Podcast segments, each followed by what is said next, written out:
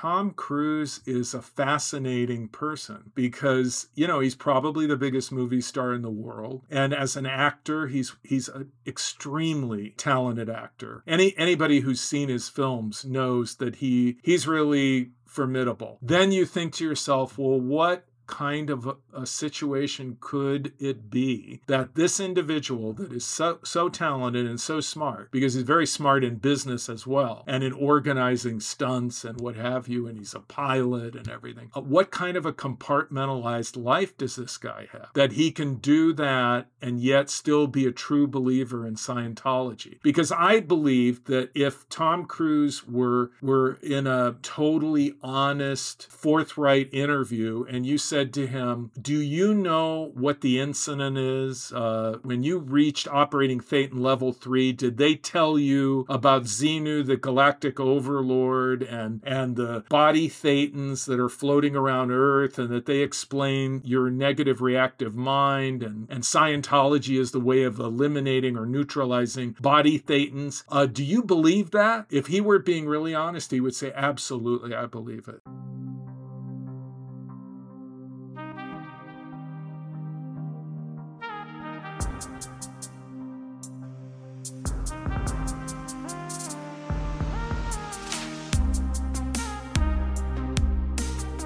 Rick Alan Ross, thank you for joining me on the podcast. Thank you, Zach. It's nice to join you. Of course, of course. You, you have one of the most interesting jobs in the world. I, I can imagine if you went to like a, a, share your job day at an elementary school with a bunch of other parents that no other parent would have the the title of cult deprogrammer or cult expert. Um, so it, it's pretty wild what you do. It's uh, it's uh, it's a different uh, pursuit, but I've been at it for about forty years now. What what drew you to dedicate your life to cults and, and helping people break free of them? Well, I think it just happened serendipitously. I mean, it. I I would probably not have ever entered into this kind of work if it wasn't for the fact that this really strange group uh, targeted a Jewish nursing home where my grandmother lived. And uh, she was oh, 80, wow. eight, she was 82, and they uh, had their people get jobs on the staff of the nursing home so that they could target people there. And my grandmother was accosted by one of these people. And when I found out about it, I was very unhappy that that happened. Mm. Uh, and so I went to the director of the nursing home. We worked together. We found out that five people on the paid staff were involved with this group and working as surrogates for them in the nursing home, and they were fired. And it really led to uh, me becoming an anti cult activist, community or- organizer. And uh, that led to working at a social service agency where I started to help families, uh, along with our staff psychologist, uh, that had problems with typically an adult child that was involved in a destructive cult. And we would talk to them, we would help them, and they would most of them would leave the group. And I didn't realize it, but what I was doing was called deprogramming and that mm. w- that was in 1982 83 and then by the end of the 80s i was doing uh, this work privately i was traveling all over the united states later i would start traveling internationally around the world doing interventions uh, to date i've done over 500 wow 500 so so you were you said you were 13 when you discovered that your grandma was getting taken advantage of? No, and 1982 I was Nin- I, 1982 I was 30. Oh, 30, 30. Um, so before that, what were you doing before the the nursing home incident? I was working with my cousin uh, at a wrecking yard, and we were parting out cars, inventorying them, uh, crushing metal, and uh, sometimes rebuilding some cars. And that was my my work. And I had worked at the wrecking yard for some time. I was fascinated with cars and uh, really enjoyed that work, and had no idea that my life would take a take a turn where I would become really uh, consumed with uh, the type of work that I now do. Wow. So, so if if your grandma was never in this situation, or if, if this group never tried to take advantage of your grandmother, you could have seen yourself just continuing in, in uh, sort of manual labor, wow. construction, wreckage work for the rest of your life. Well, yeah. I mean, I really wasn't uh, doing the heavy lifting and the mechanical work. Uh, the auto rebuilding that we did was subbed out. I was actually vice president in charge of sales and it was a very large wrecking yard, one of the largest mm. uh, in in that region of the country. And my cousin uh, was very successful in that, and I I just really enjoyed the work uh, because I love cars, and so I would uh, do things like I remember rebuilding a Corvette and uh, rebuilding an Alfa Romeo. And then at one time I had a Di Tomaso Pantera, if you can recall that mm. car and so there were all these exotic cars that would be rebuilt and sold. And it was just a fascinating way of making a living. I enjoyed it. I'm curious, what was the first sign that you saw something was going wrong in the nursing home and, and that your grandma was being taken advantage of? Because I, like, I imagine if at that time you don't really have your guard up in the same way that you do now because you don't have all the the experience and education uh, back then. What what were some of the first signs that you were like, I, I think something's off here. Like the, the, this just does not seem right. Well, my grandmother was shaking. She was visibly hmm. shaking, mm. and she was o- overcome. She was all right, uh, internet internet uh, disruption, but but we are back. Um, you, you were saying that your grandma was trying to communicate something to you in Yiddish, or she was in the nursing home and she might have said something. Yeah, my grandmother uh, was visibly shaken. I mean, she was literally shaking, and I said, "What's wrong?" You know, to her in Yiddish. I said, "Bubby vusmachsta," which means "What's happening." And she looked at mm. me and hmm. said, This Meshuggah lady confronted me and started preaching to me and telling me that I was going to burn in hell. And I said, How the wow. how the heck did she get in the nursing home? And my grandmother then said, She works here. She's a nurse's aide. And that's when I realized that something really was going on. And I went to the director of the nursing home. We worked together and at that point, uh, we identified five people that were working at the nursing home that were associated with this weird religious group that was targeting people, uh, elderly people at the nursing home, and they were mm. they were fired, and that led to me becoming um, involved in committee work, and I was appointed to a committee for the Jewish Federation, and then later to an interreligious affairs communi- committee uh, for the Union for Reform Judaism, which is one of the largest denominations of Jews in the world. And uh, that was when I realized the problem was much bigger than just my grandmother. And I worked with co religionists and uh, different denominations. Uh, Methodists, Episcopalians, Roman Catholics, Unitarians, Muslims, that were concerned about unethical proselytizing.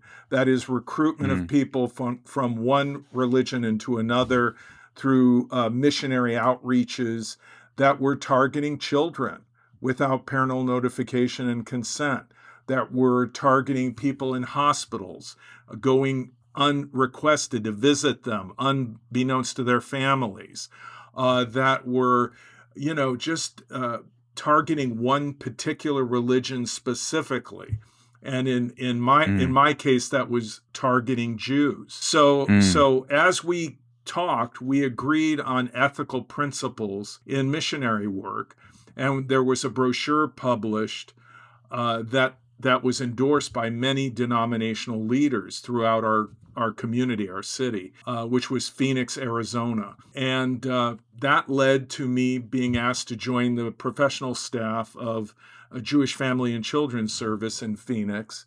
And there I worked with our staff psychologist helping families that had problems with extremist groups. They would come to the agency bringing typically an adult son, daughter, and we would work collectively together to help them to kind of unpack how they had been recruited, what had happened to them, and question uh, the propriety of the group, the actions of the group, the influence of the group that mm. the family was concerned about. And what I didn't know is what we were doing would be deprogramming. Uh, but that is how it started in 1982. Since that time, I've done over 500 interventions across the United States and around the world, mm.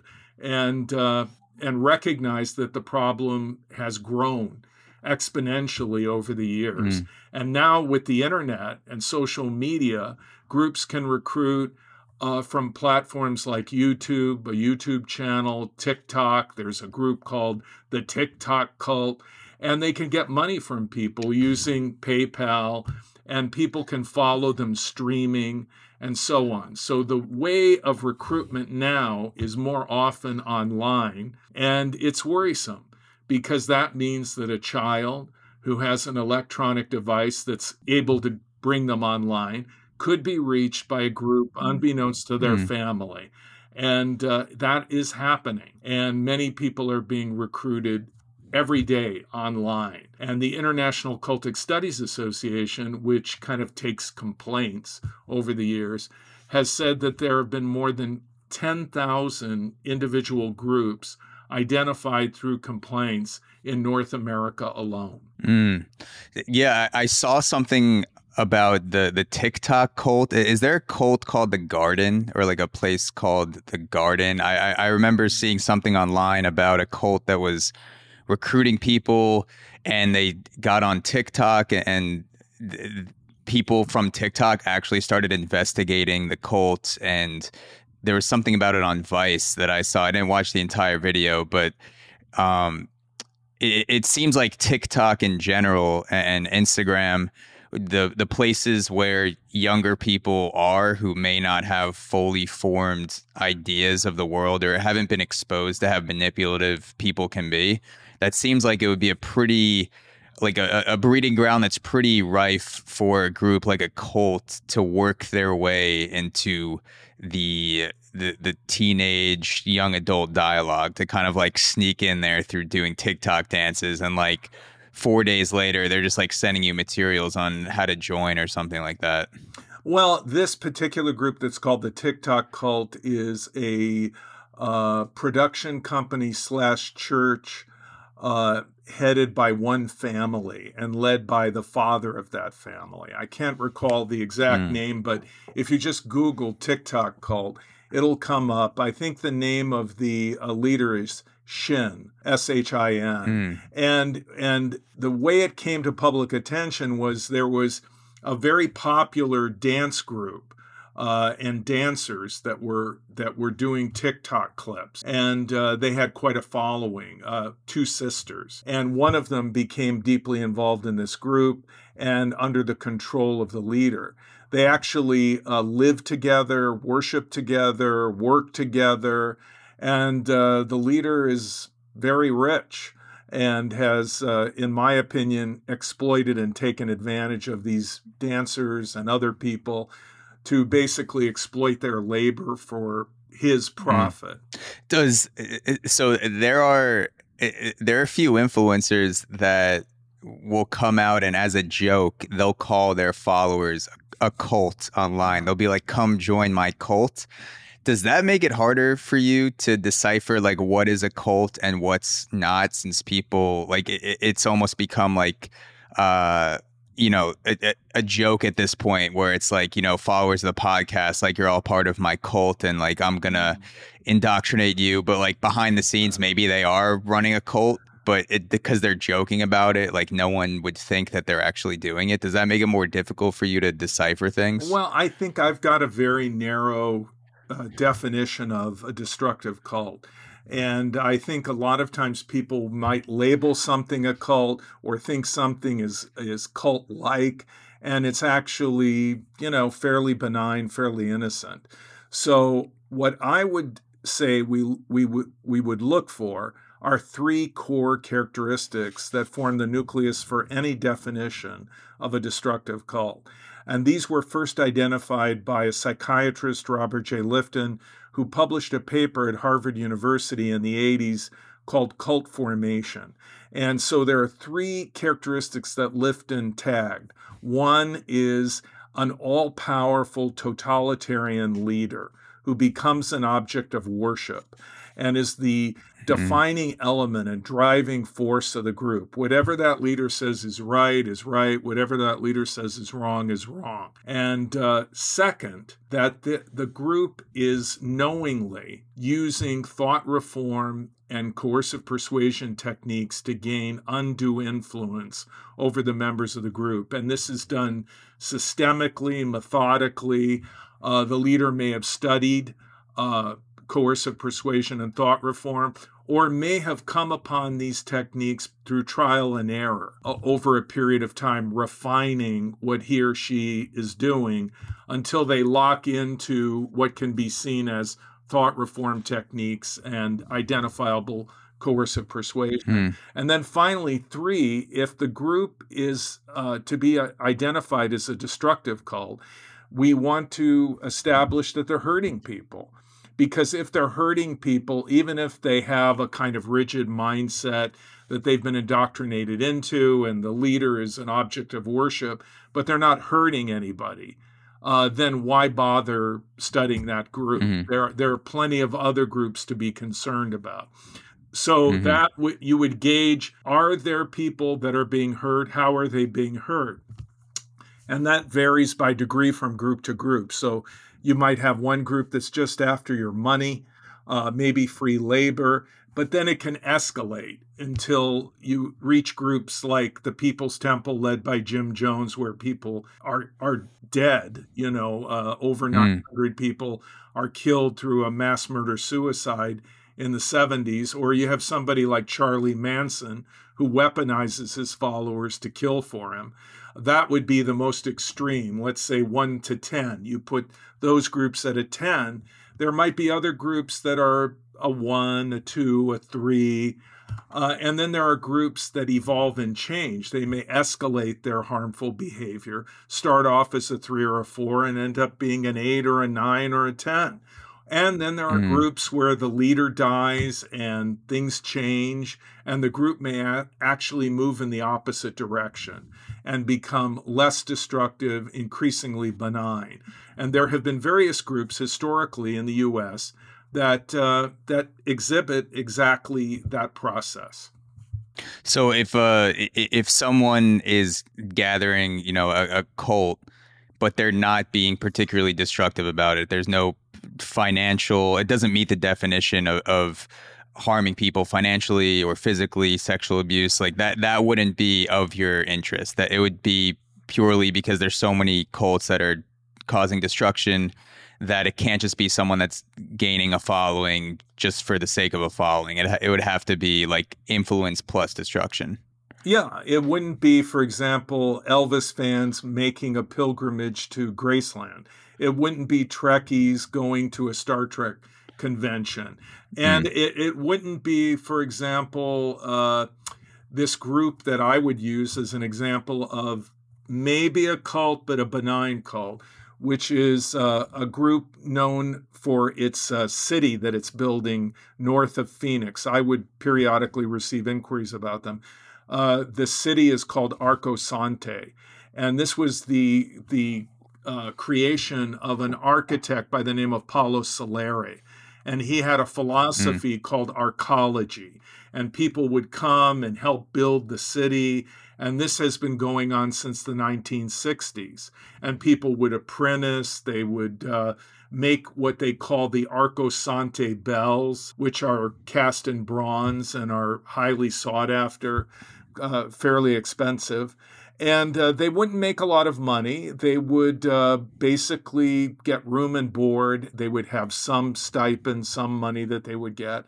Uh, and they would be devoted to Paolo Soleri, who you could see as the defining element and driving force of Arcosanti.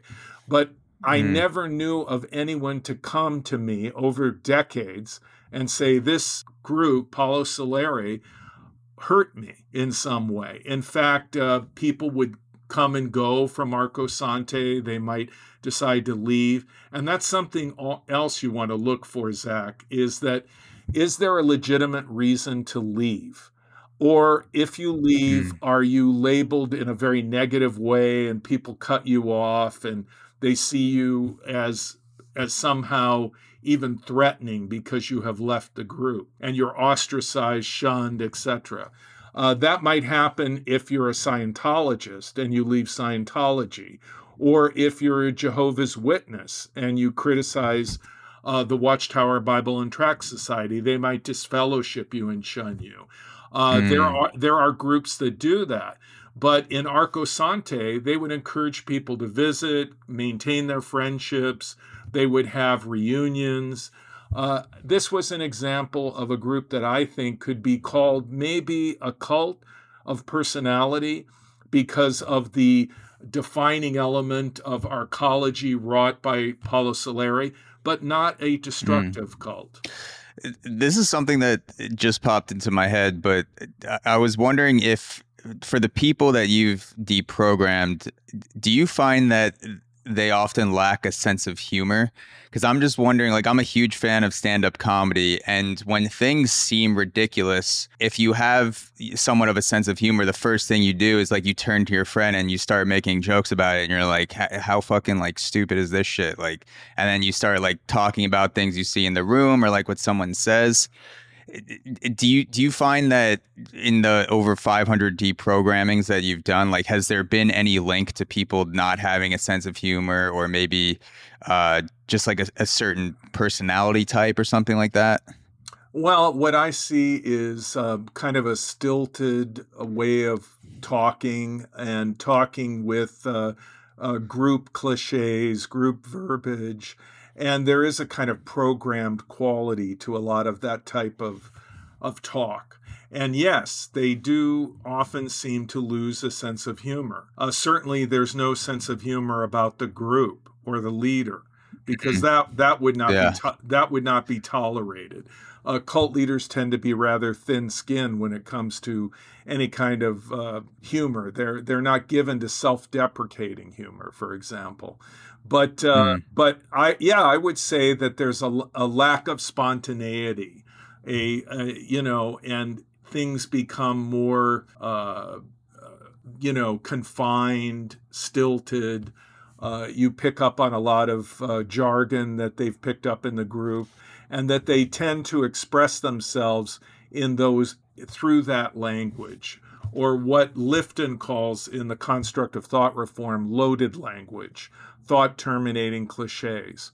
For example, uh, in a, a Bible based cult that claims to rely on the Bible, they might say that if you doubt the group, that isn't you doubting, it's Satan attacking your mind. And so they would call that okay. uh, satanic thinking. Uh, if if a woman uh, asserts herself and is independent, they might say, well, that's a Jezebel spirit. And that would be another kind of click, thought terminating cliche. In Scientology, if someone criticizes the group, they could be considered a suppressive person. And those around them could be seen as a potential trouble source because a suppressive person is in their life. And then Scientology also talks about the negative reactive mind. So there, there's this jargon that you're constantly hearing from someone that's involved in a kind of totalist group that is, you know, kind of reminiscent of 1984, George Orwell. It's uh, it's uh, it, it's kind of a it reflects a very rigid mindset and a, and a constricted way of thinking. Mm. So if I was at a cult meeting and I just dropped to the floor, like pretended to have a seizure, and then I was like, "Sorry guys, I'm fine," that was just Satan attacking my mind. Like that wouldn't be taken too kindly, uh, or they might take would, it too seriously and be like, "Oh my god." well, first they would they could take it very seriously, and then second yeah. they could see it as uh, you making fun of things that they take very seriously, and so they would not yeah. appreciate it. No. And, uh, you know, Zach, I often have infiltrated uh, different cult groups uh, to observe them, to watch them. And I've actually seen uh, deliverance ministry, you know, churches uh, where people are speaking in tongues and, and, uh, and it's really kind of chaotic. I mean, Pentecostal churches will appreciate speaking in tongues, which is uh, often called glossolalia or chatter talk. They claim that mm. it's from the Holy Spirit. And in a typical Pentecostal church, there's order to it. Uh, it doesn't mean that the group is a cult or that people are brainwashed. But in a, a destructive cult, you'll have it being very chaotic. Uh, people, you'll have uh, dozens of people speaking in tongues simultaneously, and it, it can really over, overwhelm you if you're in that kind of a setting. So there are different different things that different groups do to kind of still the mind. So it could be a kind of group meditation that's taken to extremes. Uh, it could be speaking in tongues. It could be chanting. Uh, it could be dancing, breathing uh, intensely mm. in a in a certain me- method. You know, so there are different groups that have ways of, I would say, breaking people down so that they can change them, and then through the group uh, social isolation, creating a kind of bubble world they can then uh, lock in that change. Mm. So, so how deep have you gone into cult recruitment? Because like you're basically a cult spy, like you're infiltrating cults at that point. Like, eh, have you ever been like a temporary member beyond just going to the first meeting just to see no. what it's about?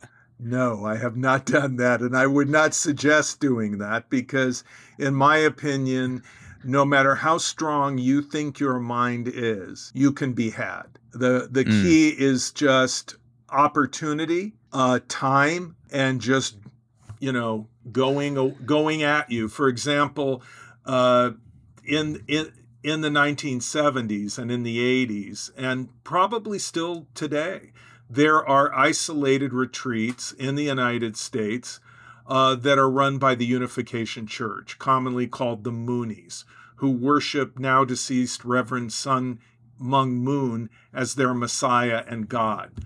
They called him true father, mm. parent. So they would uh, recruit people that were like backpacking across the country. Uh, some of them might be from Canada or another state, and they're coming through a bus station or an airport or something. And someone approaches them from the Unification Church, asks them to a free dinner.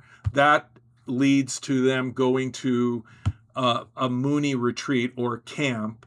They used to have one called Camp K in Northern California. And Zach, in two weeks, they would typically break someone down and make them into a Moonie. Now, it wouldn't work with wow, two it, weeks. It, it, wouldn't work with everybody, but it worked with some. And typically, and backpackers are. I was just going to say, backpackers are typically, you know, pretty open-minded yeah. people. So, like, I mean, you have to at least be willing to take a level of risk and explore. But may I, I, would think that someone like that would question things. So you have to have your guard up while you're backpacking. But maybe it works the other way where you're so open that you're maybe not questioning things as much. I I, don't know. Or or that, could, that's crazy. It it could be that you're a guy and the person who approaches you is a really nice looking girl who flirts with too. you, who flirts mm-hmm. with you and acts like, yay, you know, come to dinner. You might catch on to some people. I mean, I really like you. I think you're cool. Let's do this. And you go to the dinner, yeah. and the next thing you know, you're you're seeing, hey, some of these girls at the dinner, some of these women, they're pretty hot, you know, and now they've asked me to go to their camp. That sounds like an opportunity. These people are nice. The camp is free. I, I think I'll go. And then you're stuck there and uh, mm. you you may not even know where you are because typically they would turn the lights on in the bus take you at night and you couldn't really see clearly out of the bus. So you don't know exactly where you are. You're in this Moonie camp and you're there for two weeks. And they're not letting you sleep more than four to five hours a night. And they're feeding you low protein diet. And so they're kind of wearing you down and then you're going to all these talks and you're you're doing calisthenics and whatever uh, it's a system and and reverend moon i think studied uh, thought reform coercive persuasion and depth Uh, I believe he was a prisoner in a North Korean POW camp, and they certainly use those mm. methods to break prisoners. And that's what's going on. You're in a Moonie camp, and that's what's going on. And it, I would say, there's one uh, consistent thread that you can pull through a lot of these situations. That is, are you happy? Are you are you a happy mm. camper? Are are you happy with your life? Are you the backpacker that's thinking, God, everything's going so great in my life. I can't wait to to uh, get back to school in the fall. I I'm doing so well in school. My parents are great. I've got a great girlfriend. Everything's going great for me. Uh, that kind of a person is not going to be as easy to recruit as someone mm. who's going through a bad patch. Uh, maybe your first year in college didn't go the way you planned. Your grades weren't that great. Uh, your girlfriend broke up with you. Your parents are getting divorced. Your mom died. Something bad happened or a number of things and you're at a at a kind of broken state in your life. You're not feeling good. You're not happy. If that's the case then when the group comes on with their thought reform techniques they can drill into your weaknesses and then use that mm. to leverage you. So we're all susceptible to that at certain times in our life. And the question is are we going to have bad luck are we at a time that we're down, that we're feeling kind of miserable? Is that going to be when a friend or someone that we trust or we think might be a good new friend or whatever, that person approaches us and says, Hey, why don't you come to this sem- seminar? Why don't you come to this retreat? Why don't you come to our Bible study, our church service? And you think that it's benign and of course, they're being deceptive. They're not going to tell you everything that they're about. And so it's kind of like a bait and switch con. And they're mm-hmm. going to lure you in. And if you're vulnerable, you might think, well, maybe this will help me. Maybe this could be a good thing for me. And these people, they seem nice, and usually they are. Mm. Yeah, I, I imagine the with cults not really telling you the full story when you enter into the first meeting. I imagine social media is like a double edged sword for them because on one side, you can recruit more people, you can record a 30 second video and have 10 million people see it. But on the other hand, there's so much more information out there. So if you invite someone to a meeting and then they type in on Reddit, like, you know, meeting in this place, and then other people are like, oh, yeah, uh, some guy came up to me when I was backpacking and like told me to come here and it was super sketchy and blah, blah, blah. Like, there are also more people sharing their experiences and, you know, people like you who are actually I don't know if there's anyone else like you. I'm sure that there are other people like you that are deprogrammers. Um, but you're sharing everything online. You're doing podcasts. You have a YouTube channel. So like that aspect of social media uh, is not good for a cult from a cult's perspective. Well, yeah, you know, Zach, when I launched uh, the Cult Education Institute, which is a huge database, culteducation.com in 1996, I thought this is it. I mean, I'm going to tell everybody what is behind the curtain with Scientology. I'm going to have all this information about Scientology online. People are not going to have to pay for it, mm-hmm. moving up what they call the operating thetan levels. Uh, I'm going to have all this information about all these groups, hundreds of groups online, immediately accessible. Uh, through through uh, a smartphone eventually and and at that time initially uh, people were using desktops laptops later so i thought yeah this is it. This is the the the key ingredient to diffuse the ability of groups to indoctrinate and manipulate people.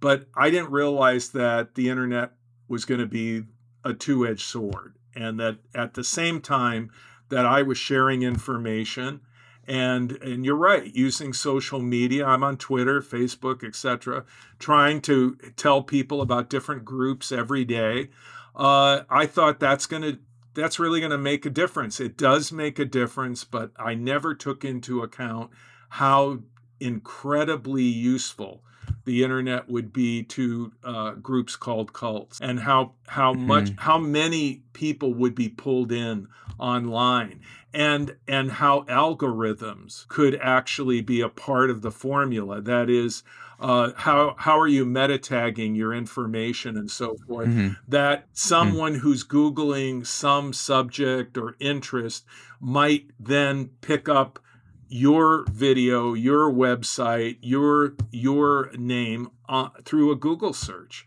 and mm. i'm not saying that google is malevolent but I am saying that these groups are, and they know how to utilize all the search engine optimization techniques and everything so that you will pick them up online.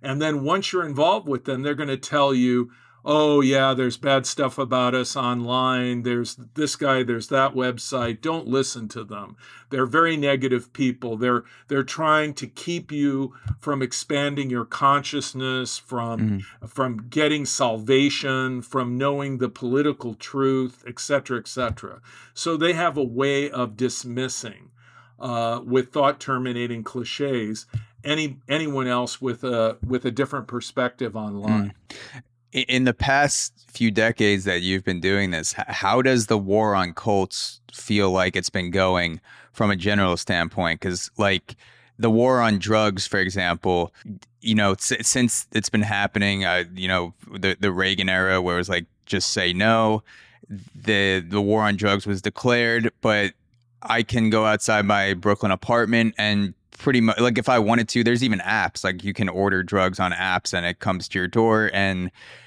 it doesn't seem like it's really making a dent. Does the war on cults seem like that, or does it seem does it feel like you're making a dent in cult recruitment from what you've seen?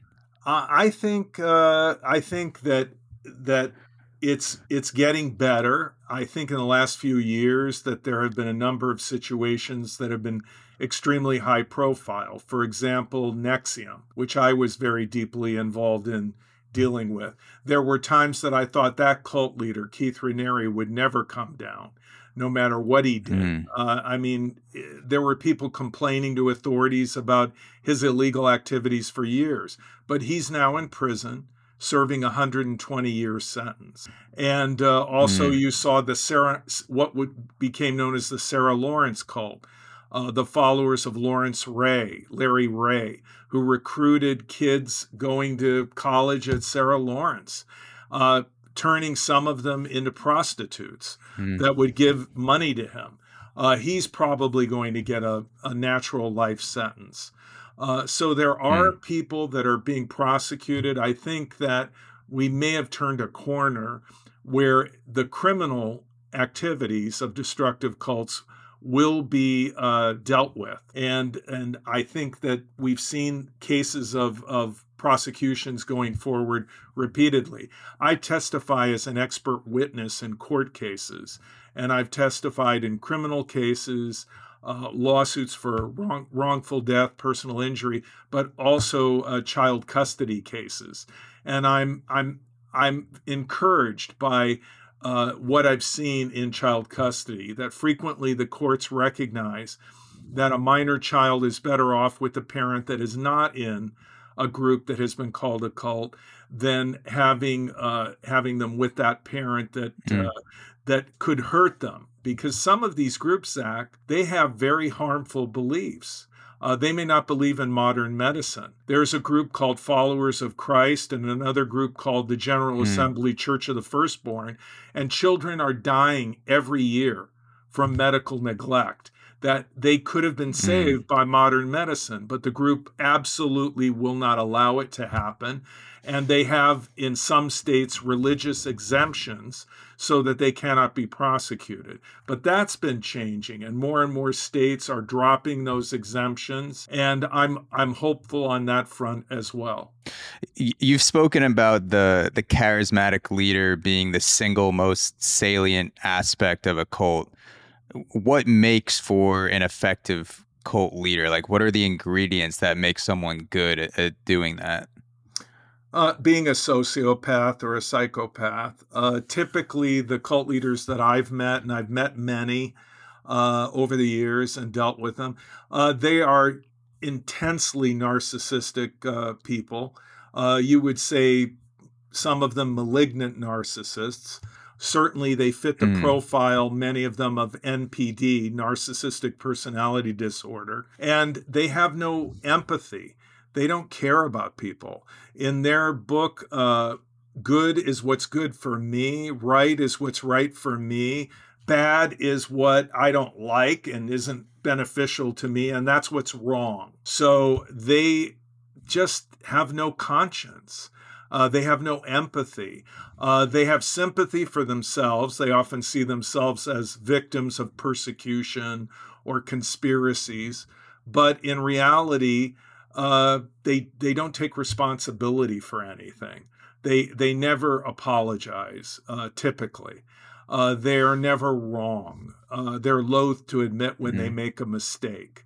And so that is the type of person that uh, can run a destructive cult, that can run uh, people into the ground, can abuse people, exploit mm. people, hurt people, and not feel anything about it. I mean, Keith Raniere, who I met on on occasions, uh, he he sued me for 14 years, and he had me put under surveillance uh, through a private uh, investigation company in, in Manhattan called Interfor. And I met with Raniere. Mm. Uh, there was court ordered mediation, uh, settlement uh, meetings.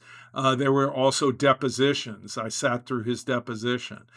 And what I was impressed by was just the fact that he had no no emotional connection to anybody that he had hurt, anybody that he had negatively mm. affected, uh, and and he hurt a lot of people. Uh, he had women tortured. Uh, they were branded with his initials with a cauterizing iron, uh, and and that that is what eventually brought him down is that when he created this group of sex slaves that was headed by Allison Mack, the actor that you might have seen in the television series Smallville, who's now yeah. who's now in prison, uh, they they uh, tortured women. They branded them. They he used women, and and he was a pedophile. He raped children, and and abused children. So what I saw when I met Raniere, and this I see over and over again when I meet these cult leaders, is their lack of emotion. They they just don't have an emotional connection that with the with the victims that they have hurt. Uh, for them, it's just uh, it's nothing. Mm. So sociopaths, psychopaths, lack of emotion, masters in deferring accountability. Uh, tendencies toward violence or and extreme violence.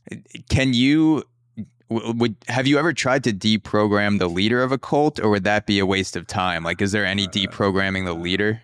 I I once or they're had, they're just like it is what it is. There was one deprogrammer back in in the early '90s who claimed that he might be able to deprogram David Koresh. Uh, I had deprogrammed two Waco Davidians, followers of, Wait, yeah. of David Koresh. In ni- 1992, there was a standoff between federal officials, the FBI, the BATF, and this small cult, Bible based cult, led by a man that I initially knew as Vernon Howell, later gave himself the name David Koresh. The standoff went on for 51 days. It was one of the longest standoffs in American history.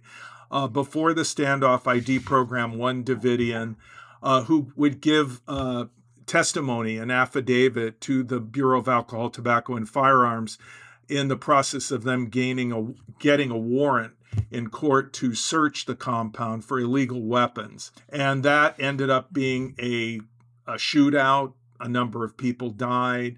There was then a 51 day standoff. During that standoff, uh, the government was encircling the compound outside of Waco, Texas, and there were le- uh, almost 100 people that were inside, uh, including many children.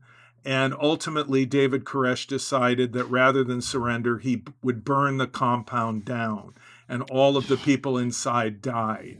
And there would be many anti government conspiracy theories about what happened, but there was audio recordings, infrared photography of the ignition points, and all the physical evidence uh, and the forensic evidence afterwards, the accelerant trails that were found, etc., proved that it would mm. it was a deliberately set fire. Well, going mm. back to when I was working for CBS News as an analyst uh, during the standoff, because of my knowledge of the Waco Davidians and my background, I, I got a call from somebody who said. Uh, an, another deprogrammer who said, Well, I think I can deprogram David Koresh. And I remember saying to him, How can you deprogram someone who is a psychopath. This is not someone who has been programmed through indoctrination, through thought reform, through coercive persuasion. This is someone who is what they are. They're hardwired. And uh, whatever it is, whatever their demons are, it cannot be deprogrammed. You cannot deprogram mental illness. You cannot deprogram a sociopath, a psychopath, or for that matter, someone with NPD is unlikely to respond that well to therapy mm. according to the research. So what you what what can you do with a cult leader? Uh, you can hope that, lobotomy, lobotomy, uh, brain well, transplant. Well, if, if something look, like that. Look, Zach, you know, I mean, there are cult leaders who are not as bad as other cult leaders. So if they're not criminal, if they don't cross that line, if they're not raping kids and sexually abusing women and and torturing people and doing violent things, then the, the law is not going to come to their doorstep. I mean, why do mm. why do the authorities deal with a, a destructive cult? Because they typically have broken the law, and that may range from tax mm. fraud to sex trafficking to uh, violent criminal acts. You know, you have the group in Japan, Aum Shinrikyo, that was led by Shoko Asahara, they released sarin, a poison gas used in the gas chambers in the concentration camps run by the Nazis. They released that gas in the Tokyo subway system. There were thousands, thousands of people that were affected, uh, many that died. Uh, that was in 1995, and Asahara would be prosecuted and he would eventually be executed for his crimes, as as would I think uh, some other members that followed him in Aum Shinrikyo. So there are groups that are violent, and when they become violent and they hurt people, the law comes into play. But if they're just taking advantage of people and people are being exploited through free labor, through uh, donations that they're extracting from people, they may get away with it indefinitely. And many cult leaders just get rich as opposed to getting mm. convicted of any crime. Mm. Uh, you mentioned Jim Jones before and the People's Temple, and and I wanted to go back to him because he seems like one of the most infamous and interesting cult leaders because he, like he he's had pictures with celebrities, politicians. People thought of him as a civil rights leader before shit hit the fan and like the, the, he started unleashing that destructive aspect. Can you talk about the arc of Jim Jones from his rise to the eventual Jonestown massacre? Well, you know, I did a documentary with his biological son, and I met his adopted son. And uh, I've met mm. many uh, survivors of Jonestown over the years. Uh, it, and I would say that Jim Jones, uh, first of all, he was an ordained Disciples of Christ minister, which is a mainline denomination eh, within the Protestants. Mm. And uh, he also was a community activist. He was really a, a popular, iconic figure in the, in the 70s in San Francisco. Mayor Moscone appointed him to a housing commission. Uh, he posed for pictures with then Governor Jerry Brown. He knew Willie Brown, state assemblyman. He even did a photo op with Rosalynn Carter when she was First Lady yeah. of the United States. And so the People's Temple was at one point it was a mega church. There were thousands of people going to that church, and they had a satellite in Los Angeles. And they were known for being uh, very liberal. Uh, Jim Jones was aligned with liberal Democrats.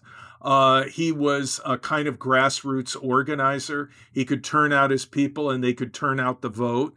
They would go door to door. They would do whatever Jim Jones wanted them to do. Uh, and uh, I he had a program to feed feed the elderly. He had a program to help drug addicts, and the church was seen as a kind of interracial, uh, very, uh, very positive church for a long time. And there were secrets, though, and there were abuses going on inside that the general public didn't know about.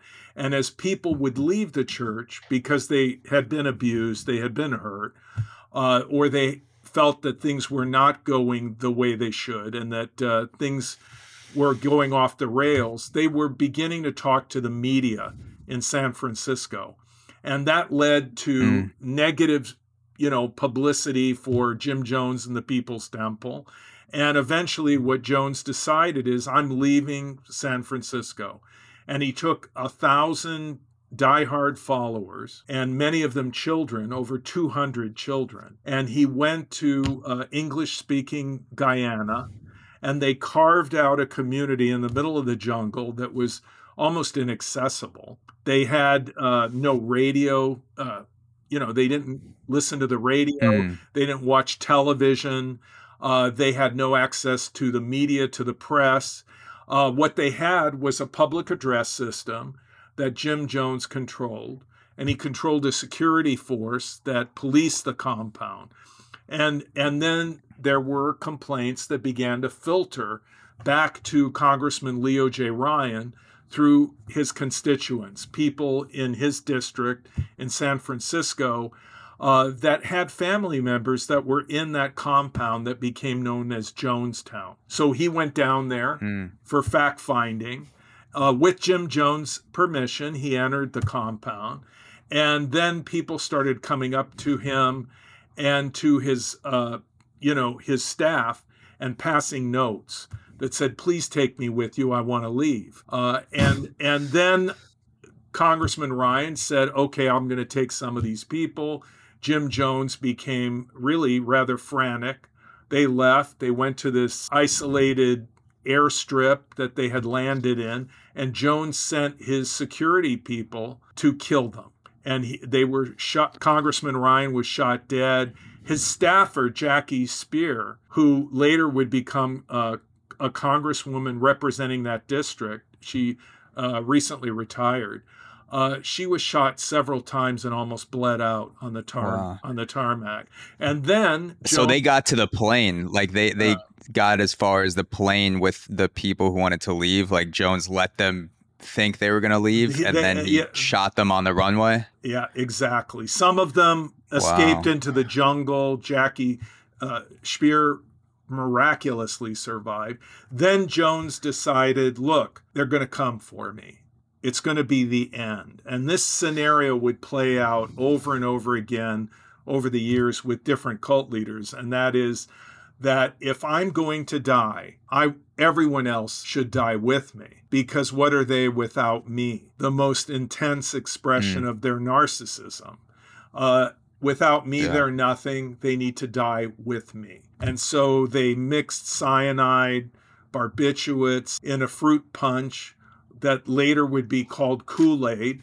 And that's where we get the saying, don't drink the Kool Aid mm. or, or you drank the Kool Aid, which is an, yeah. an allusion to Jonestown. So people were. I'm sure Kool Aid loved that uh, oh, association. They, the- they specifically didn't.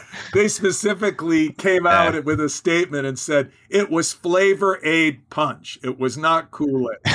So that's such a that's such a funny statement to come out. Like someone working in PR for Kool Aid be like, all right, how do we make sure that we're intensely sorry and like we our hearts are with the victims, but also like it was technically flavored. It was, like it was not our it was not our punch. It was their punch. Yeah, it wasn't us. But uh, yeah. there were over 200 children that died in Jonestown, and they were murdered. They were forced to drink the concoction, and then many of the adults were forced. Many of them felt that it was hopeless after their children died. Some of them were shot. Jones uh, apparently was shot, uh, probably because uh, he didn't want to take cyanide and he thought it was a, a quicker, easier way out. And uh, we would see this scenario play out over and over again. Uh, David Koresh burning the compound down.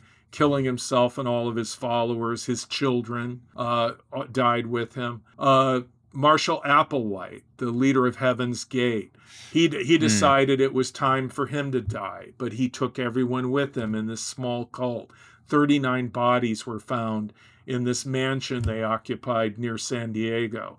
And then the Solar Temple, Luc Jouret, his people would all die in various uh, houses, chalets in, in Europe in 1995. And uh, mm. they they were apparently under investigation, or Jouret felt that his uh, life was going to come to an end, that he was going to be held accountable for certain financial uh, misdealings and things. So they they all died. There were about 90 of them.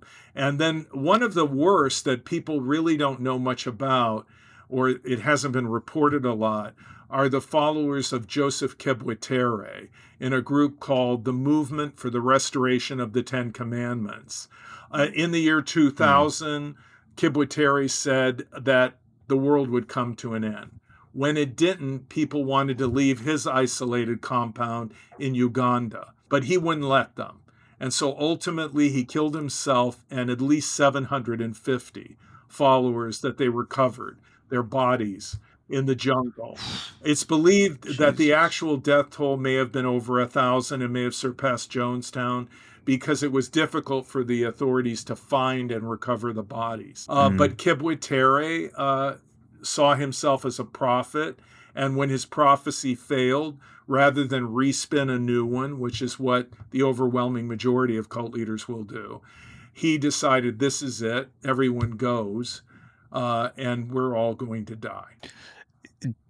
For someone like Jones, do you think there was any small part of him, like even a flicker, that was interested in civil rights or liberalism, or was that just all front to maneuver and get political support and then eventually move down to Guyana? Well, survivors have said that he seemed to be earnest and certainly was devoted to certain issues such as uh, uh, the an end to segregation, integration. His own church reflected that, which was largely African American, mm. uh, though Jones was white. Uh, but a lot of people have said this over and over again to me that he really was out for self aggrandizement, that it was all about hmm. promoting mm. his name, his image, uh, getting into the newspapers, being reported about, being a celebrity, which he was at one time. So I think it was more about feeding his ego than anything else. And of course, of course, yeah. at the end, he was heavily drug. He was a very heavy drug drug user, and uh, he was using methamphetamines, other drugs, and uh, he he wasn't. Uh, he was deteriorating and uh, his mm. his uh, his sons have said that about his state at the end. And by the way, the way his sons survived is they were on a basketball team that was playing against another team in Georgetown, away from the compound. And uh, wow. one of them. So he was going to kill his own sons if if they were I there. I think he would have, and I think that their mother, who died in, at Jonestown, really wanted them to be gone and encouraged them to go and play on the team because they had some concerns about their father, about his health, his mental state of being, because he was acting increasingly erratic. And there, there were people that were talking about his sexual exploitation of members in the group. And uh, that was a small community. And so I think that he was uh, very uh, distraught, uh, anxious about being exposed in the way that he was being exposed within the compound. Uh, but the mother of the two uh, Jones boys really wanted them to go and play that basketball game, and I and one of them said he felt that she really knew what was going to happen and and that she understood that this was her last goodbye and that she was saving their lives. Mm-hmm. I was also reading that there was a woman in the the Jonestown compound that overslept the suicide meeting. Like she literally missed it because she slept in and everyone left. And then I guess she woke up and was like, I Well, uh, I'm glad I didn't set an alarm. You, you, you probably know more about that I than me. I think you're talking about an elderly woman who knew what was going on, and she mo- she hid under a bed, and she may have. She, Okay, she I- may, I could be she- completely she wrong. Felt, felt fallen asleep under that bed, and she did survive. Uh, but there were so many people that died, over 900.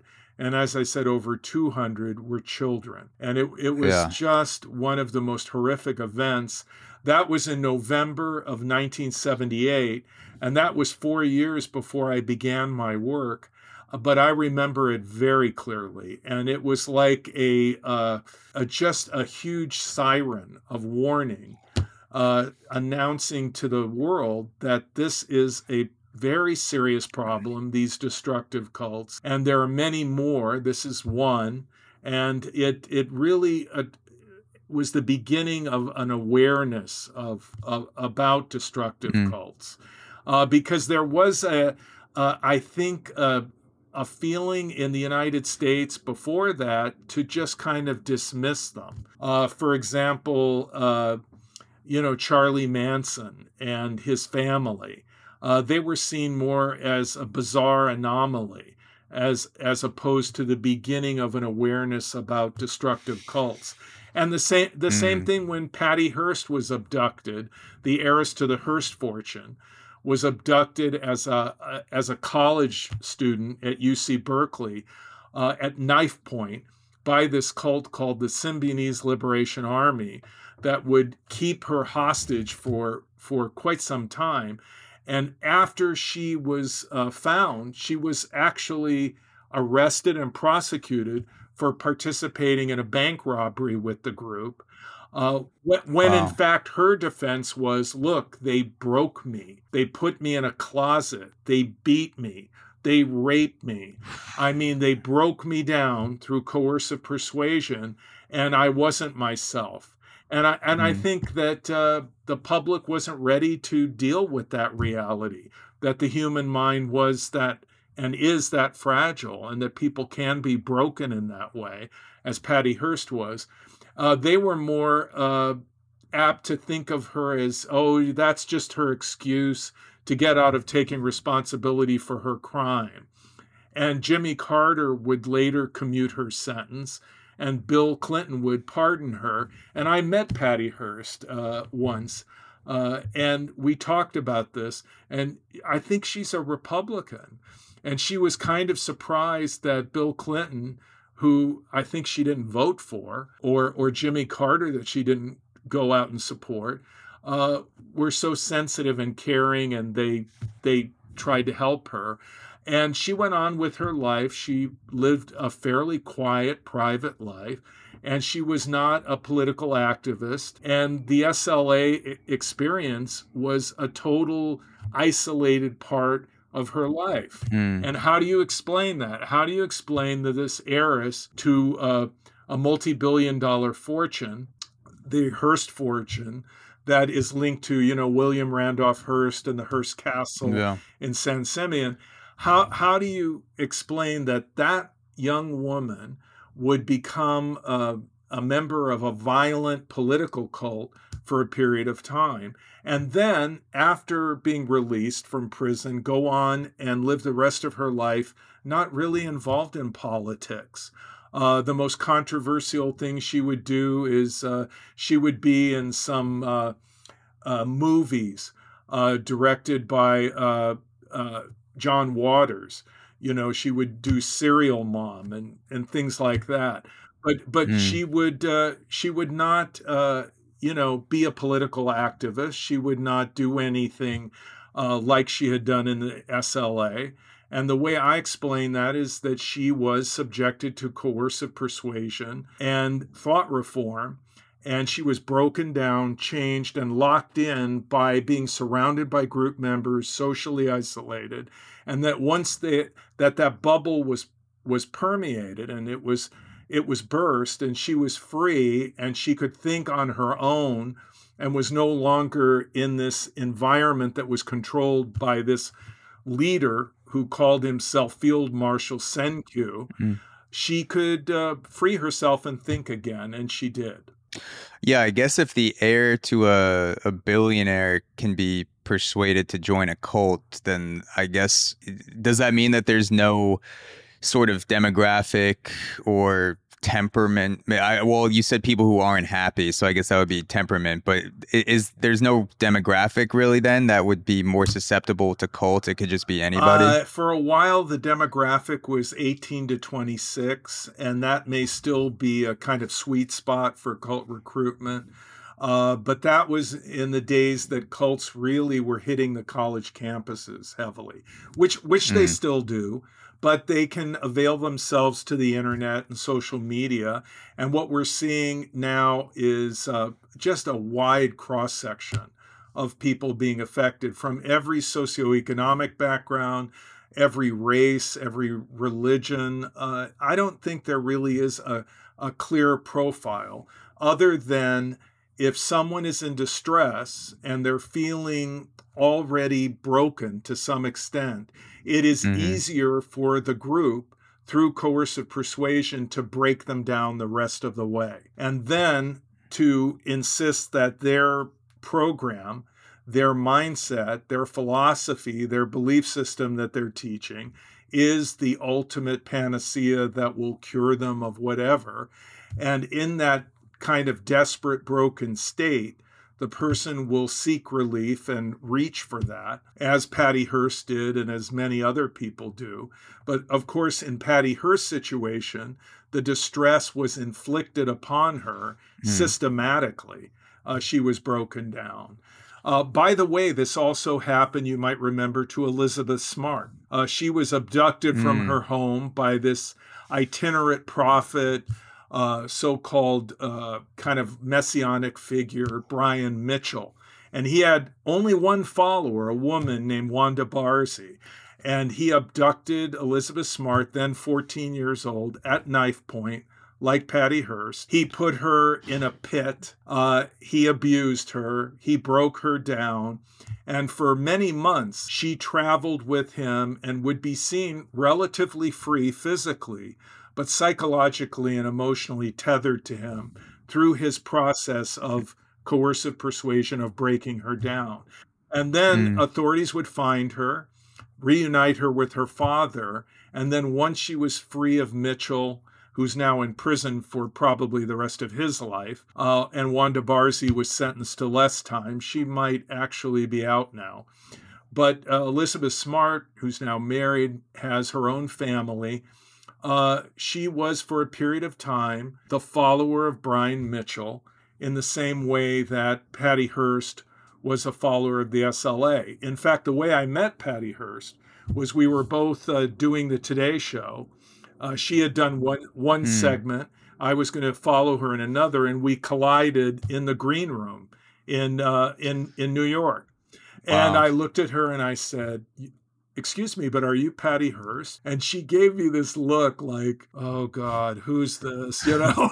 and and, oh, yeah. and she looked at me and she said, uh, yes.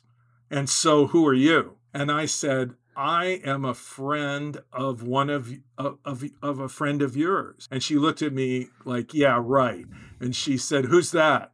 And I said, uh, Margaret Singer, who is a, a very well known uh, clinical psychologist, mm. uh, one of the greatest cult experts of the 20th century. And uh, she worked with Patty Hearst as her counselor. Uh, Margaret worked with over a thousand former cult members, providing counseling for their recovery. And at that point, Patty Hearst went, Oh, Margaret, really? And then she opened up, was very. Yeah. Uh, very very well spoken very very kind very considerate woman but at the time that she did the today show she was the one person who really understood elizabeth smart because she had been through the experience herself and i remember mm. her saying to me you know it's not so bad because I was talking about Elizabeth Smart and how she was doing. And she said, Well, it's not so bad. Look, when they found me the next thing I knew, I was handcuffed and I was under arrest. Elizabeth is going to is mm. not going to be treated that way, and and she Uh, she didn't do anything wrong. She is not going to be seen as a criminal and she's going to be helped. And in fact, now Elizabeth Smart is an outspoken advocate for victims' rights. Uh, and she really has helped mm. a hmm. lot of people through her work. And so, so, you know, I think we need to disabuse ourselves from thinking that cult members are somehow idiots, they're incompetent. And we need to realize, and it's very uh, unsettling to think that anybody could be had but that that mm. that's the reality you know i've deprogrammed five medical doctors one was an yeah really? one was an orthopedic surgeon another i'm screwed then another another was uh was a anesthesiologist uh, one was a gastrointestinal specialist and i also have deprogrammed a clinical psychologist that was caught up in a very controlling relationship so the, yeah. It, I think 10 it can happen to anybody. I was going to say yeah, I, I, think 10 podcaster brains equal one medical doctor. So I, it's not looking, I'll, I'll, avoid the, the cult meetings, uh, or at least I'll try. Um, so to get someone, uh, this is going to be a super loaded question, but like to get someone to walk around and be in a psychological prison and keep following you and there's no physical constraints like you, you were saying people would just openly see uh, was it elizabeth smart walking around in, in public and, and she was in this you know psychological stronghold. How do cults brainwash you? Like like what are the the through lines of the the coercive persuasion? Is, is, it fair to call coercive coercive persuasion brainwashing? Are those different things or like how does that work? well okay so in my book cults inside out there's a chapter called cult brainwashing and in it I basically show that what we call cult brainwashing is actually a synthesis of identifiable influence techniques, thought reform, and coercive persuasion. And I would base that on a number of writings that I footnote in my chapter on cult brainwashing. Uh, the seminal book is Thought Reform and the Psychology of Totalism by Robert J. Lifton, which was published, I think, in 1961. And in it, Lifton breaks down how thought reform works. And I would uh, think of it as if he were a mechanic who pops the hood of a car. This is probably going back to my yeah. days in, in, in auto wrecking. And he, he pulls yeah. the hood up and he looks at the machine of thought reform and he identifies the key components that keep the machine running. Uh, and there are hmm. eight mm. that he identifies. And of those eight, he says at least six must be functional and, and simultaneously operating in order for thought reform to work. So if three parts are gone, the machine breaks down or it can't work properly. So the foundational element is what Lifton calls milieu control, or control of the environment. And that is, in the most extreme expression, a cult compound. Or it could be social isolation uh, based on rules of the group, or it could be just a hyper hyperactive involvement in the group that is encouraged by the group mm. to the exclusion of old friends, family, and other interests. So they're monopolizing your time to the extent that they control what you read, what you see, what you hear, who you talk with, who you who you socialize with they can control the mind because they're controlling if you will mm. everything that goes into the mind and once you establish milieu control, then you build on that foundation. So there are other uh, other characteristics that Lifton identified. For example, mystical manipulation or planned spontaneity. And that's what we commonly call gaslighting. Somebody says something, mm. does something that you think, uh, that you respond to in a way that they have predetermined they want you to respond in that way, but you think that this is all spontaneous, that you're responding to something spontaneously. You don't recognize that they're gaslighting you. And that's mis- like you make the other person think they're the one who's crazy for questioning it. And, and by the way, a, a great thing to do is watch the movie Gaslight with Charles Boyer and Ingrid Bergman, which was made back in the 30s. And in this movie, I'm going to write it down. That's where we get the the word gaslighting from. Ingrid Bergman is an heiress. She lives in this beautiful home in London, a townhouse, and it's lit by gaslight. And this fortune hunter, this criminal, actually, he's later identified as a, a fugitive from justice, a wanted man, Charles Boyer, is after her money and also jewels that he believes are hidden in the house uh, from her uh, from her mother.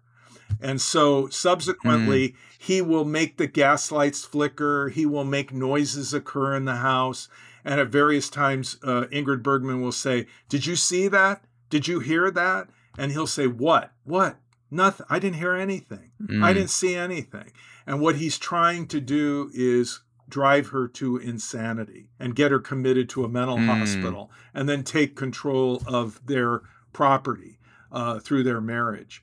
Uh, eventually, the way that Ingrid Bergman is free of this is she runs out of the house. He tries to control her and keep her in the house with him under his control at all times. But at one point, she she gets out, and then she meets a man on, on while she's walking in the neighborhood and she tells him about what's happening in the house and and she says am i going mad am i going crazy and he looks at her and says, No, something really strange is going on in your house. And so she's now mm. getting accurate feedback or an outside frame of reference that that permeates this bubble of control that her husband has around her. We see this a lot in abusive controlling relationships as well. So yeah. so that is what gaslighting is and and that is a factor in thought reform or cult brainwashing.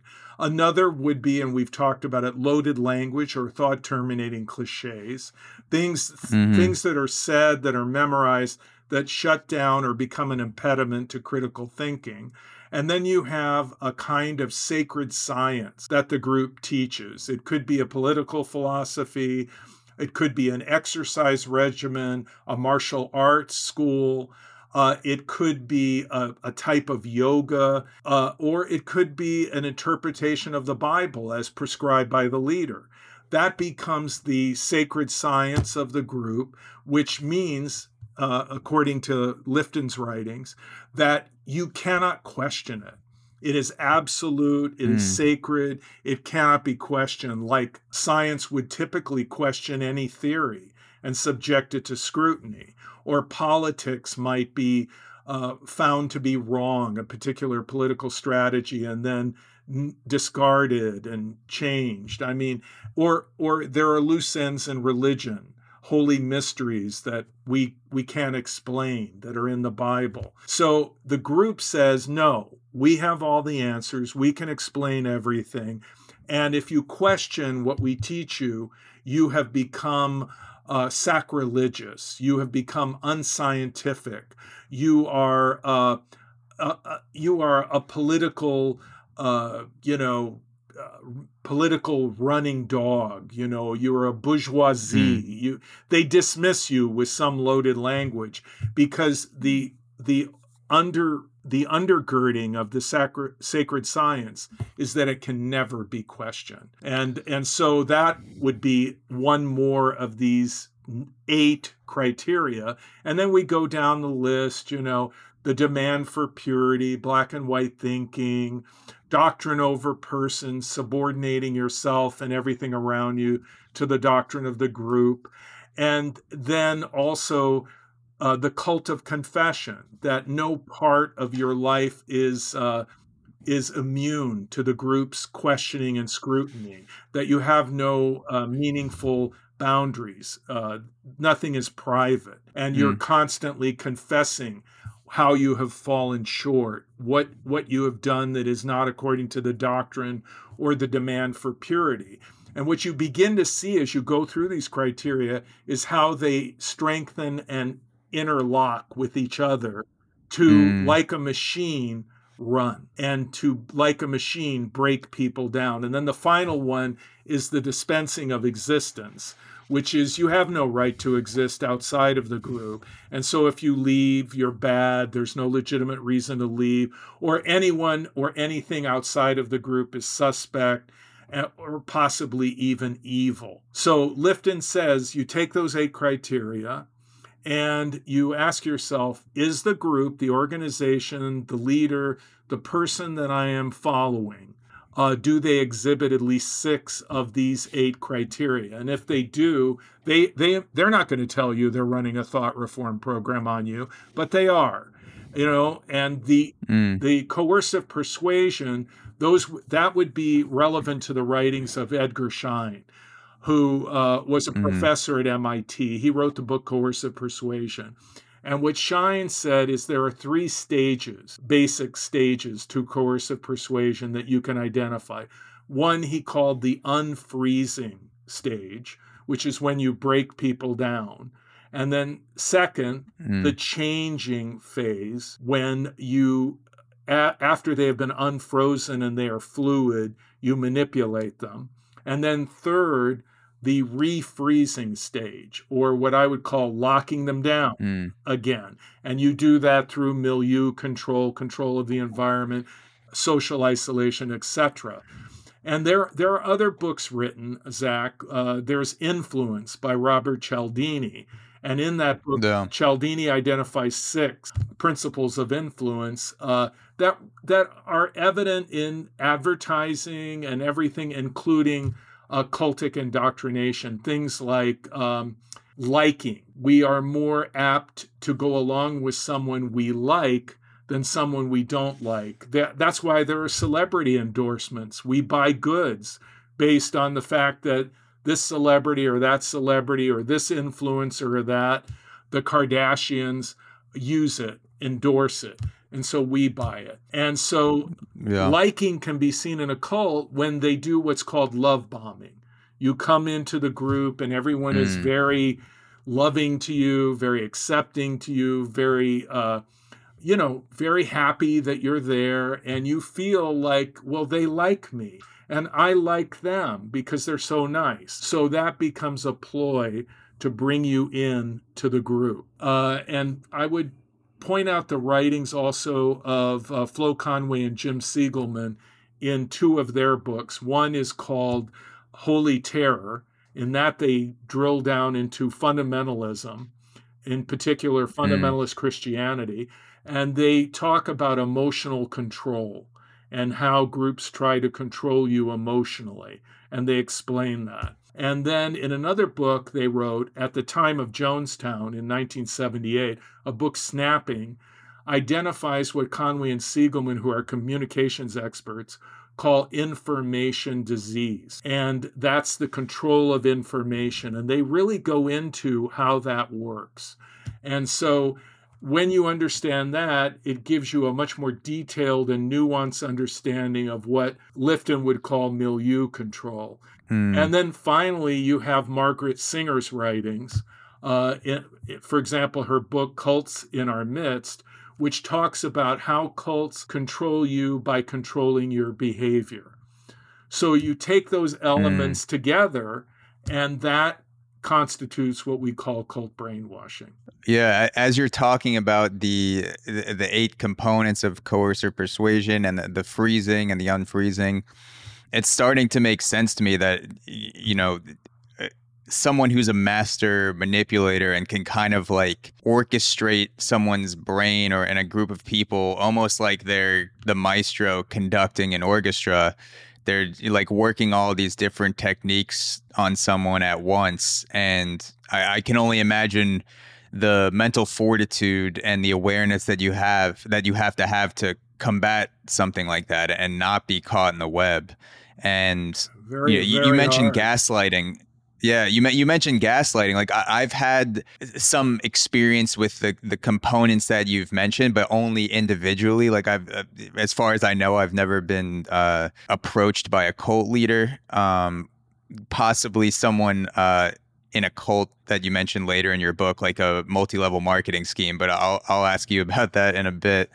Um, but like I, I've been in a short term relationship with someone who was uh, attempting to gaslight me. And even that on its own, without all the other components, was throwing me for a loop. Like um, I felt like my brain was splitting apart. Like I was questioning everything that I did. I had to call my friends and be like, "This happened, right? Like I'm not hallucinating. Like the, you know, I, we we had these conversations, and like I I'm I'm not making this up. And, and just like that component by itself, without you know, without being in the hands of a, a, a, master manipulator, like that was making me question myself.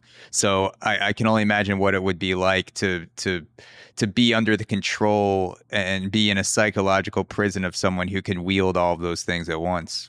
Well, you know, you've just touched on something I think is really important, which is abuse of controlling relationships. And I have a chapter about an intervention I did and about that phenomenon in my book. And and when you look at someone, a woman is, is typically the person who's being abused, though I have actually worked with men that also were in abusive controlling relationships with with a woman that was the dominant person. But what that that abusive controlling partner does is the same thing as a cult leader. And you can see it as a cult of one leader and one follower and the way it works is the same principles of thought reform and influence and communication. So that person begins to isolate you. They start encouraging you to drop friends. They become mm. jealous when you give attention to someone else. Uh, they could be subtle, or they could be uh, what I call a covert narcissist, or they could be more overt, more in your face. Uh, so you look at the uh, the criteria to determine NPD, uh, a narcissistic personality disorder, and you ask yourself: Is this person I'm dating? Is this person I'm married to? like this. And then the next thing you ask yourself is Am I isolated? Am I becoming isolated through this relationship? How often do I see friends? How uh, outwardly social am I? Uh, does this person uh, lose their temper with me? Uh, how bad mm. of a temper do they have? And are they trying to get me to fear their temper, which is technically called fear of disequilibrium. So, what that means is you feel like you're walking on eggshells and you avoid conflict. And by avoiding conflict, you become controlled by that. So, if you mm. if you begin to recognize some of these things, you're beginning to feel isolated, you're not seeing old friends and family, the uh, person uh, that uh, you're dating or you're married to is chipping away at your self esteem, trying to make you doubt yourself, if they can never be wrong, if they are always right, and if you point out something that they said that was wrong or a mistake that they made, they become nasty. They maybe even lose their temper. And the message is don't do that again. That means that yeah. they're manipulating you through that kind of behavior. And this is why, uh, yeah. and, and many people that are in abusive, controlling relationships, they blame themselves. I, I talk to them all the time. They will say, look, if I would just be kinder, if I do more, um, he'll be better. You know, it's my fault. Mm. It's not it's not on him, it's on me. It's my fault, women will typically say to me. And I can or I can fix him. He he can get better. Mm. And then I point out to them, well, what is the success of counseling with people with NPD? And does he fit the NPD profile? And if he does, how likely is it that he's going to get better if you try to fix him if a clinical psychologist or a psychiatrist typically fails. Uh, what what is that? Yeah. What does that portend for you?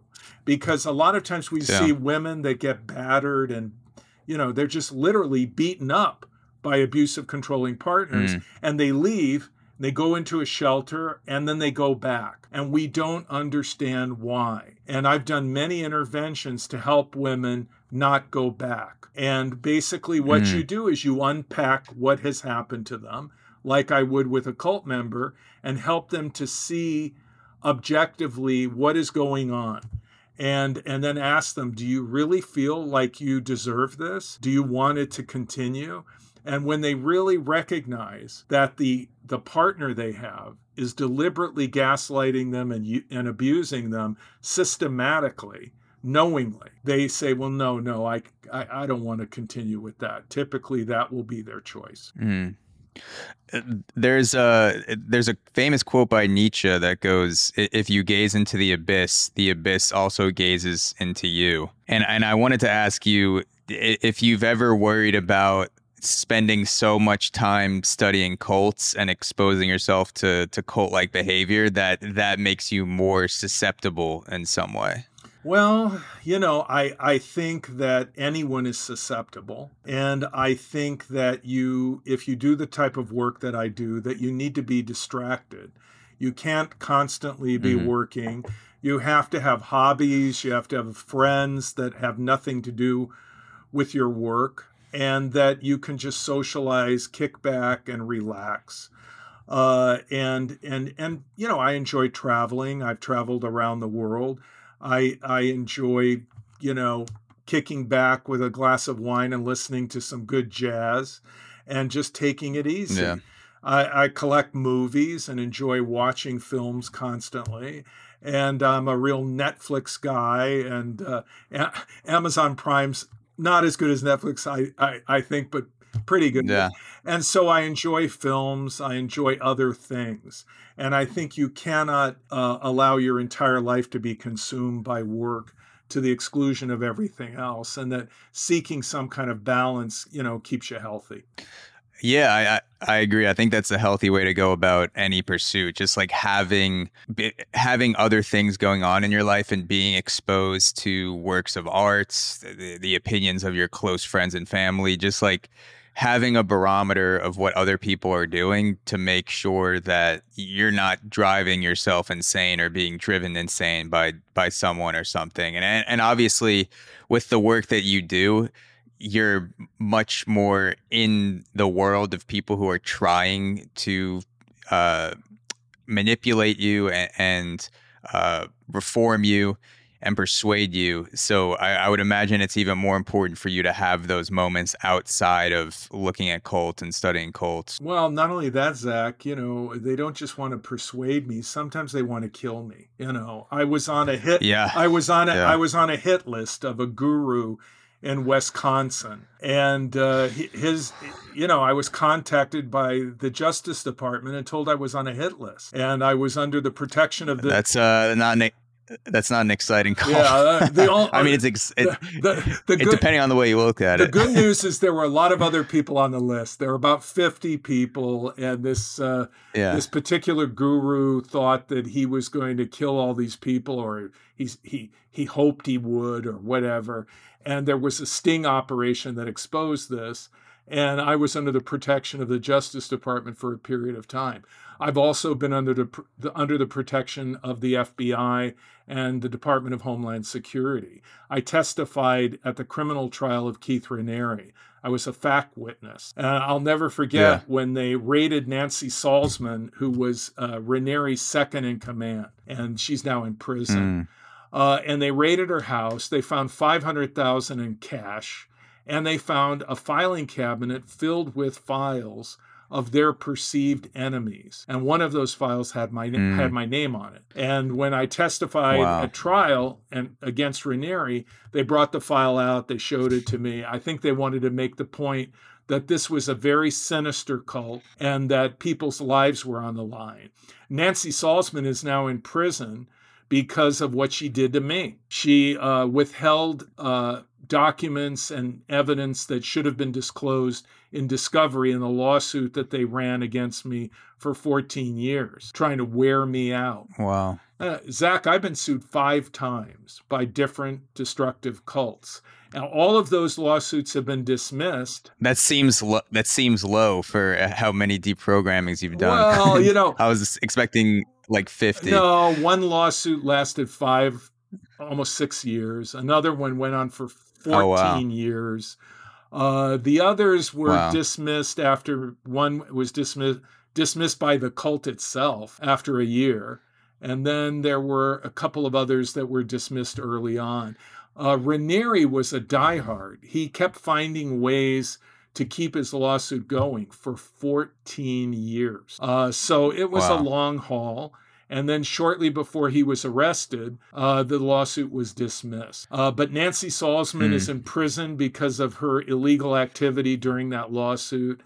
Uh, and uh, I'd, I'd like people that are watching or listening to this podcast to know that uh, despite Nancy's uh, de- declarations on a documentary called The Vow that she somehow was a victim of Keith Raniere.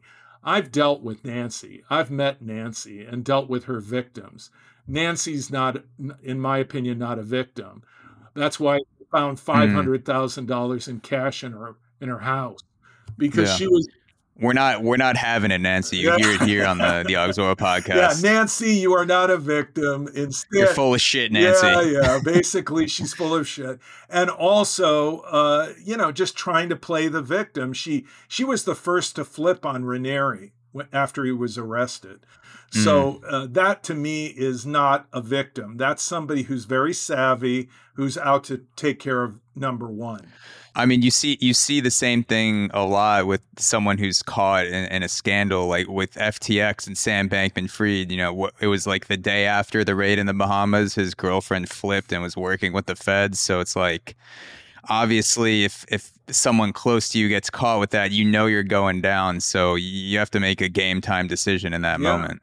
And, and and the way that you you you're on a hit list for cults and that cults want to or cult leaders and and they want to come after you, it makes sense from their perspective because you're like the monster under the bed to them. Like they, they can talk a big game to their followers and then they probably close the door and they're like, shit, I think I think Rick's onto us.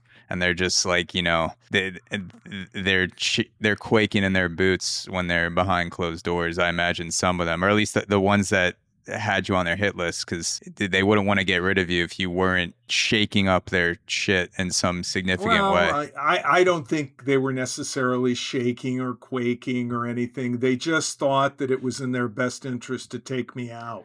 And uh, that's how I imagine it. I imagine and, them and shaking. In the case of Raniere, he just didn't know when to stop. You know, I was su- I, I've yeah. been sued by, as I said, five times, and other cult leaders or or cult like leaders uh, would decide, hey, you know, I'm not going to pursue this lawsuit anymore. It's not going to work. It's not going to work because he mm. has pro bono lawyers that are working for free. And I'm not going to break him through legal fees and costs. I mean, I have been very, mm. very fortunate. I mean, uh, you know, they're, they're, the, the law firm Lowenstein Sandler, which is one of the largest law firms in New Jersey, they valiantly, bravely uh, defended me against Keith Raniere for almost 14 years. Uh, the the mm. lawyer from that firm, a partner, Peter Skolnick, was the uh, leading lawyer that helped me.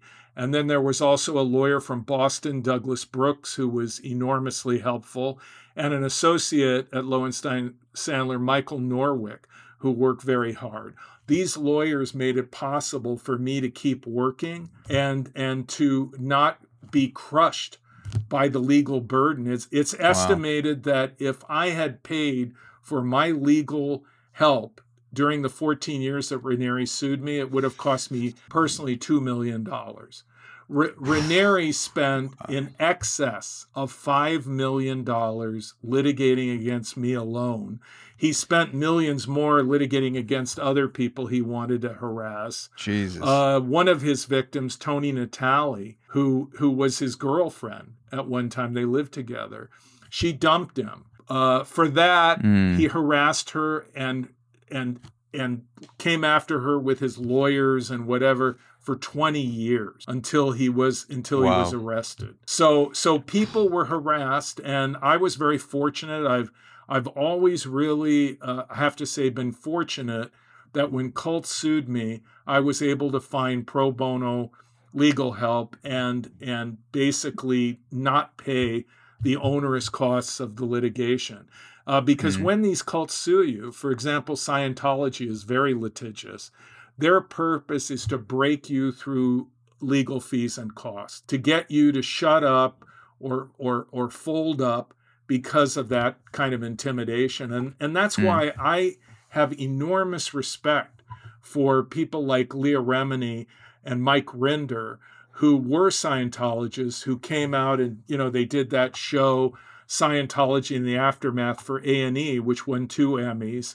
And mm. that took cojones to go after Scientology mm. because I've been harassed by Scientology and stalked by them. And I know what it's like to be under under that uh, under that kind of pressure. And Leah Remini and Mike Rinder, they just are amazing. What they've been able to uh, do what they've been able to uh, accomplish by coming out and exposing Scientology the way they have. Yeah, and, and from what I understand, they have a gigantic bankroll. They they own so much real estate, so it's like they could sue you for ten lifetimes if they really wanted yeah, to. Yeah, Zach, Scientology. When L. Ron Hubbard died in 1986, his estate was valued at 600 million.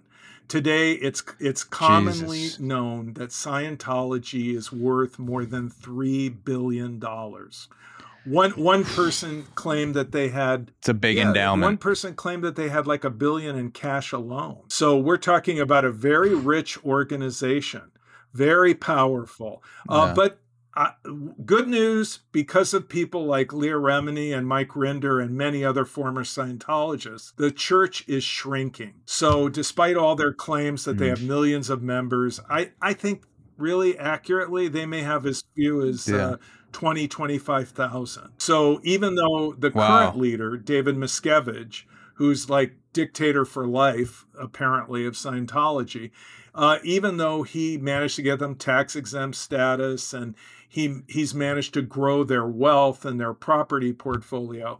The church itself is shrinking, and uh, it's been mm. shrinking, I think, ever since Hubbard died. Mm.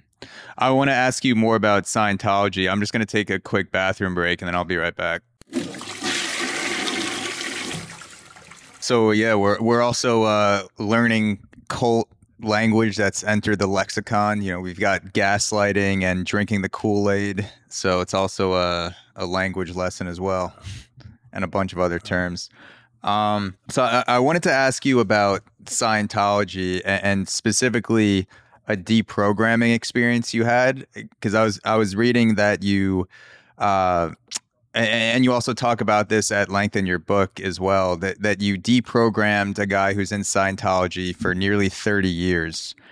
And so I, I, wanted to ask you, like, how the hell do you turn the tables on someone that's in that deep? Because when you talk about deprogramming, like, I'm imagining someone that was in it for like a few months, maybe like five years, something like that. But to be in a program, like, that's literally a lifetime with an ideology. Like, how did you end up getting to that guy? Like, what was the process with well, him? Well, Zach, first of all, the most important ingredient in that intervention was his wife, his children, and his sister.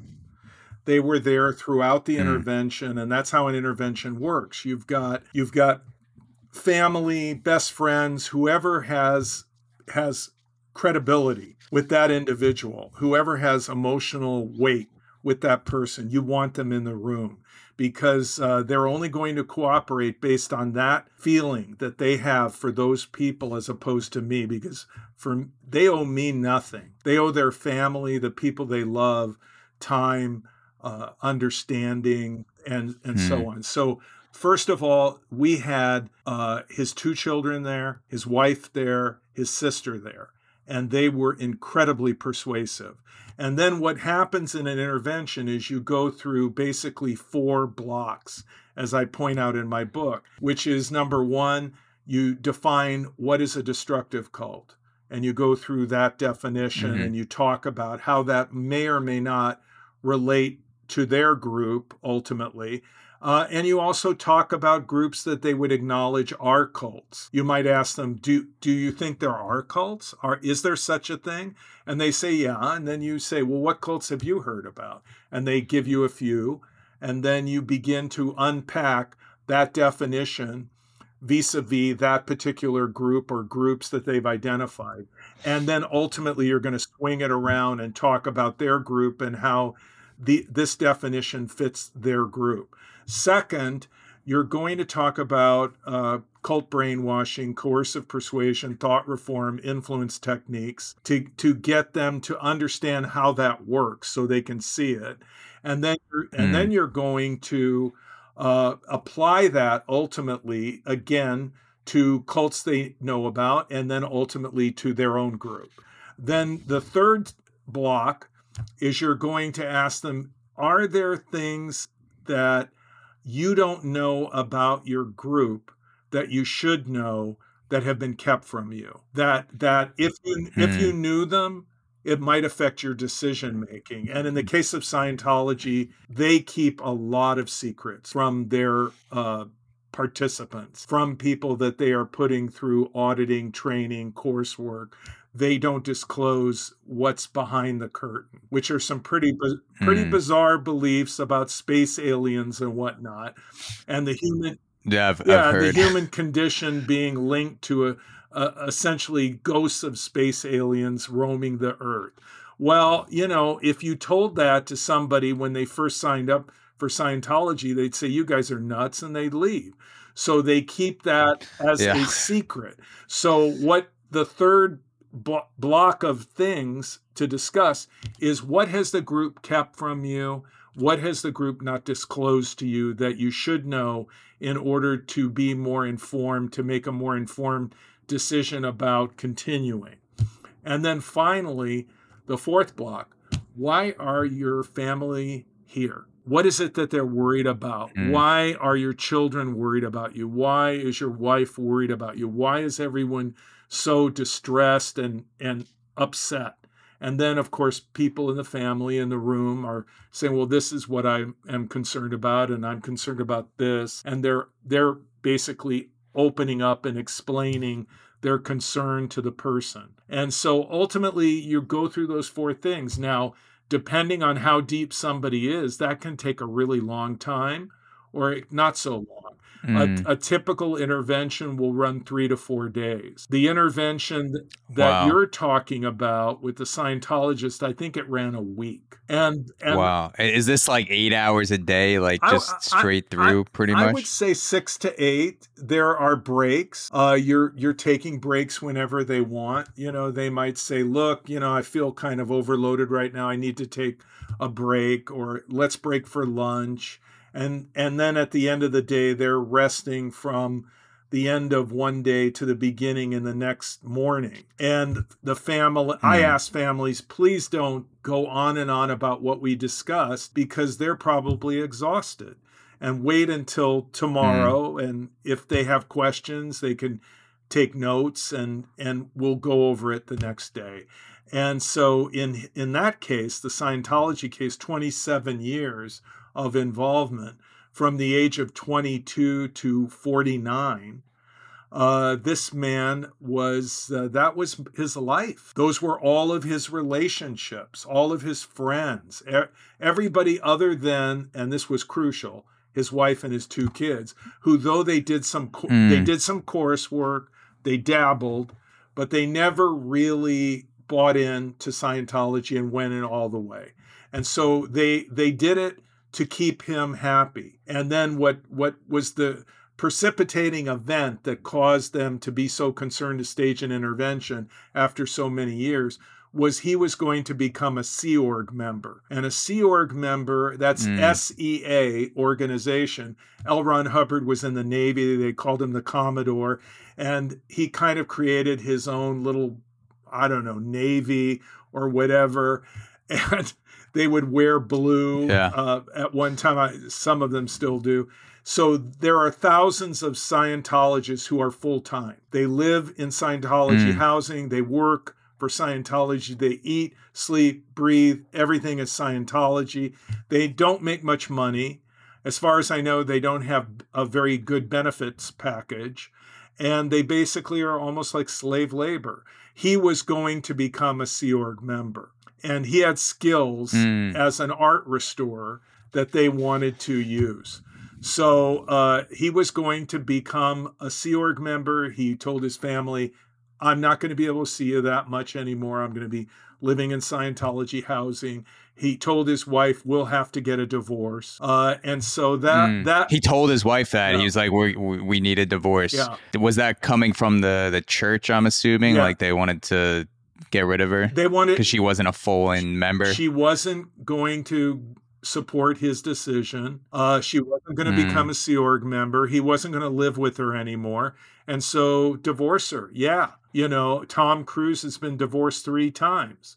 I strongly suspect yeah. that each of those divorces directly related to Scientology. For example, Mimi Rogers left Scientology uh, subsequent to her parents leaving, who raised her in Scientology. She was the one who got Tom Cruise into Scientology in the first place. And then she left, hmm. surprise, divorce time. Then, second wife, Nicole Kidman. She wasn't that that hot for Scientology. Her father uh, was a psychologist, uh, which is considered evil by Scientology. If you're a psychiatrist, yeah. psychologist, mental health professional, you're the bad guys to Scientology. So she uh, ended up in in divorce with Tom Cruise. And, yeah. and her children, by the way, ended up deeply involved in Scientology. And she has a very tenuous relationship with them, according to many reports. And then finally, we have Katie Holmes, who was uh, mm. afraid of Scientology, and she was afraid of what it was going to do to her daughter, Suri Cruise. And so she waited until Tom Cruise was filming on location in Iceland, and then she divorced him. She blindsided him, very much the way he blindsided Nicole Kidman. And so she mm. she ended up with basically primary custody. He has visitation. She has all the decision making over her daughter's life. And I believe the reason that Tom Cruise doesn't visit with Suri, his daughter, very much, according to many reports, is that she is perceived as a potential trouble source who is near, too near, a suppressive person, which I would say is Katie Holmes. So uh, mm. So that is typically that can be the reason for divorce. When Mike Rinder, who who has done you know all this work with Leah Remini, and they have the they have the podcast Fair Game, and they had the A and E show, you know, Scientology in the aftermath.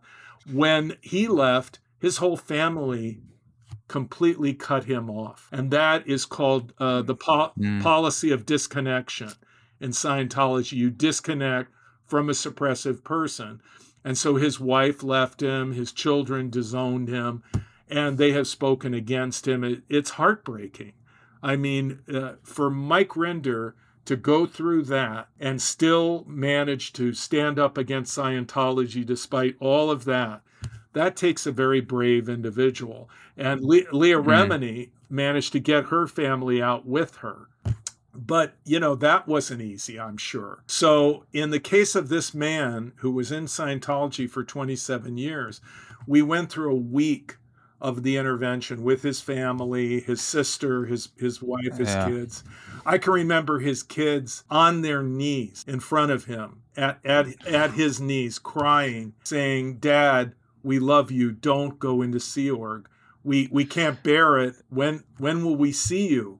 what will happen to us. So even his kids could see from the outside like how their own father was being manipulated. Yes. Yeah, they really did. And he was just a really nice person, very very smart, very intelligent, uh very uh uh I don't know how to put it, just incredibly uh, articulate about the world of art and art restoration. Mm. And uh, he eventually would go to Italy the first year after he left Scientology. And he called me and said, Rick, it's incredible.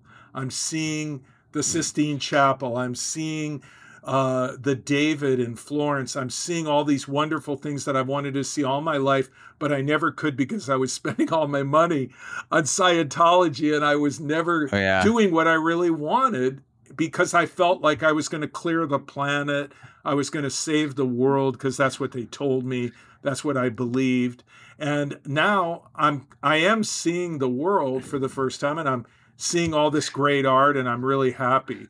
But uh, the that has to be the most fulfilling. That has to be the most fulfilling feeling in the world for you to to deprogram someone, see them leave, and then for them to call you like that and say, you know, I, I can't explain how good it feels for me to be free and for me to be moving around in the world, not dependent on some cult ideology. Yeah, you know, some of uh, the people that I've deprogrammed over the years, they stay in touch with me, and occasionally they'll they'll drop me a line. There was one woman that I worked with many years ago that I recently heard from her parents, and I heard from her previously about oh, I would say around last time I heard from her was probably about 12 years ago, but I heard from her parents just recently in the last year. She was in a terrible group called the General Assembly. Mm. It was led by this uh, self proclaimed prophet, Lacy Hawkins. And Hawkins would encourage people to have uh, a tubal women to have a tubal ligation and cauterization and men to get a vasectomy he wanted his people sterilized and many of the women that were sterilized could never have children and this family retained me to do an intervention with their daughter uh, during uh, I think it would it would have been around 1989, 1990. She was mm. on the brink of being sterilized, and the intervention brought her out of the group. And uh, that was a very extreme intervention. That was an involuntary deprogramming. I didn't do many of those. I stopped uh, at, at 1990 yeah, that sounds almost like an exorcism. It was. I mean, what the woman yeah. that I dealt with, she, she, she, I could not believe that she was as well educated as she she was. She would go on to get a PhD. Yeah. And become a tenured professor at a major university. In fact, a leading a department. So the woman, the woman wow. is brilliant. She's a brilliant woman. But what really touched me was uh, I think it was about 2010. I got a letter from her, and it enclosed in the letter was a picture of her daughter. And she said, I just wow. want to thank you for what you did, for how you helped me, and I have a beautiful daughter. And and of course, she would have been sterilized if she had stayed in the group. And I think that many people who are uh, nasty or negative about deprogramming, and in particular the old involuntary deprogrammings that took place uh, mostly back in the 70s and 80s, and the last happening around 1990, 91. Uh, I think they don't realize how desperate the families were and what the consequences were if they failed. And in this particular family's life, it was a, a daughter, her life, her career, but also her ability to have a family of her own and she did have a daughter. Mm. she may have had other children after that, but I'm aware of the of the daughter, and I was just so happy for her. And her parents wrote me not long ago, and they said that she was doing very well. They explained to me about her academic career and how happy they were with her and how proud they were of her. And so uh, there have been people that I've worked with that were uh, in terrible groups, and they went on to become very successful in life uh, lawyers, doctors, professors, and, and entrepreneurs. And so, uh, what, mm. in a sense, uh, I, I, yeah, I do feel very, very good about that. I feel good about that. Though I tend, like many people, to dwell on the failures, to to think about, well, what could I have done to have yeah. helped that person? Because probably about 25%, 25 to 30% of the interventions I do fail. And when they fail, mm-hmm. the person typically will leave in the first day and not come back. And they go back to the group and they may stay there for many, many years. Some of them come out later and will, will tell their parents uh, in some situations, your perseverance the intervention that you did, the information that I became aware of for the time I was there, that was part of the consideration that helped me mm. to leave eventually. Uh, and so, so, but the, I think when you do intervention work like like I have, that you do tend to look at the failures and think about them and and you know kind of feel sad about those failures well, when you think about if your failure rate is 25%, that means your success rate is about 75%. So that's 400 out of over 500 cases at least. And if you extrapolate that out to not just the individuals that walked away from the cult, but then their family members, their partners, their friends, that extrapolates into literally thousands of people that you've had a positive impact on their life. So the I mean that's that's incredible. Like the the individual stories uh, are obviously great at you know telling what goes on and how people can get drawn into that and how you deprogram people but when you take a step back and you just think about the numbers like that that's affecting that many people is more than most people can say that they'll do in 10 lifetimes. Well and then my my, my work i think with uh, the courts uh, in particular child custody cases i, I think that really is uh, very rewarding for me. I did a case very recently uh, it was a man who contacted me in from Texas, and he had fathered a child mm. with his partner. And though they didn't live together, he supported the mother, supported the child, and then found out that she had taken his his baby girl into a cult compound called the House of Yahweh near Abilene, Texas. This is a ter- terrible mm. cult where people have died from medical neglect, uh, people have been abused sexually, abused physically, uh, labor violations, welfare fraud. I mean, it's a stew. It's a very, very mm. bad and toxic stew. And he called me, he was desperate to get his child out of that compound. And I testified in court. And I was very happy that the judge took the child away from the mother and gave sole custody uh, to the father. And of course, the mother was very sad, but she was devoted to this cult and would have subjected the child to being raised in this cult compound. And and I've yeah. met uh, adults who were raised in that compound uh, as children. It's a horrible place for a child. So my my work in child custody cases over the years, I started testifying in uh, 1991. So I've been do- doing that mm. work for a long time. I've been qualified in 11 states, including United States federal court. And every time that I'm successful in helping to protect a child from being raised in a cult, that that's a that's a really good day for me. Yeah, that's that's amazing. So uh, for me, like I have these crazy goals for podcasting in my own career that don't make sense. Like I, I want to record a podcast in space somehow. Uh, for your for your own career in cult deprogramming, cult expertise, like helping so many people's lives through what you do. Do you have like just crazy goals where you're like, I want to deprogram Tom Cruise? no. Like, do you ever like, are you ever like, I'm like, I'm gonna find a way in? Because like, arguably, if you deprogram Tom Cruise, that'd probably be the nail in the coffin for Scientology. Like he's more uh, like I only heard of David Miscavige because I looked into Scientology, but I heard of Scientology because of Tom Cruise. Like, do you ever think about what it would take to deprogram a guy like that? Wow, I don't know. I mean, you know, Tom Cruise is a fascinating person because, you know, he's probably the biggest movie star in the world and as an actor, he's he's an extremely uh, talented actor. I mean, he's been nominated for Oscars. He won Golden Globes. You know, any anybody who's seen his films knows that he he's really formidable. And then, and he's then, amazing. And, I, I, admire yeah, the but, shit out of him. But like having the, the... said that, Zach, then you think to yourself, well, what kind of a, a, situation could it be that this individual that is so, so talented and so smart, because he's very smart in business as well and in organizing stunts and what have you, and he's a pilot and everything. Uh, what kind of a compartmentalized life does this guy have that he can do that and yet still be a true believer in Scientology?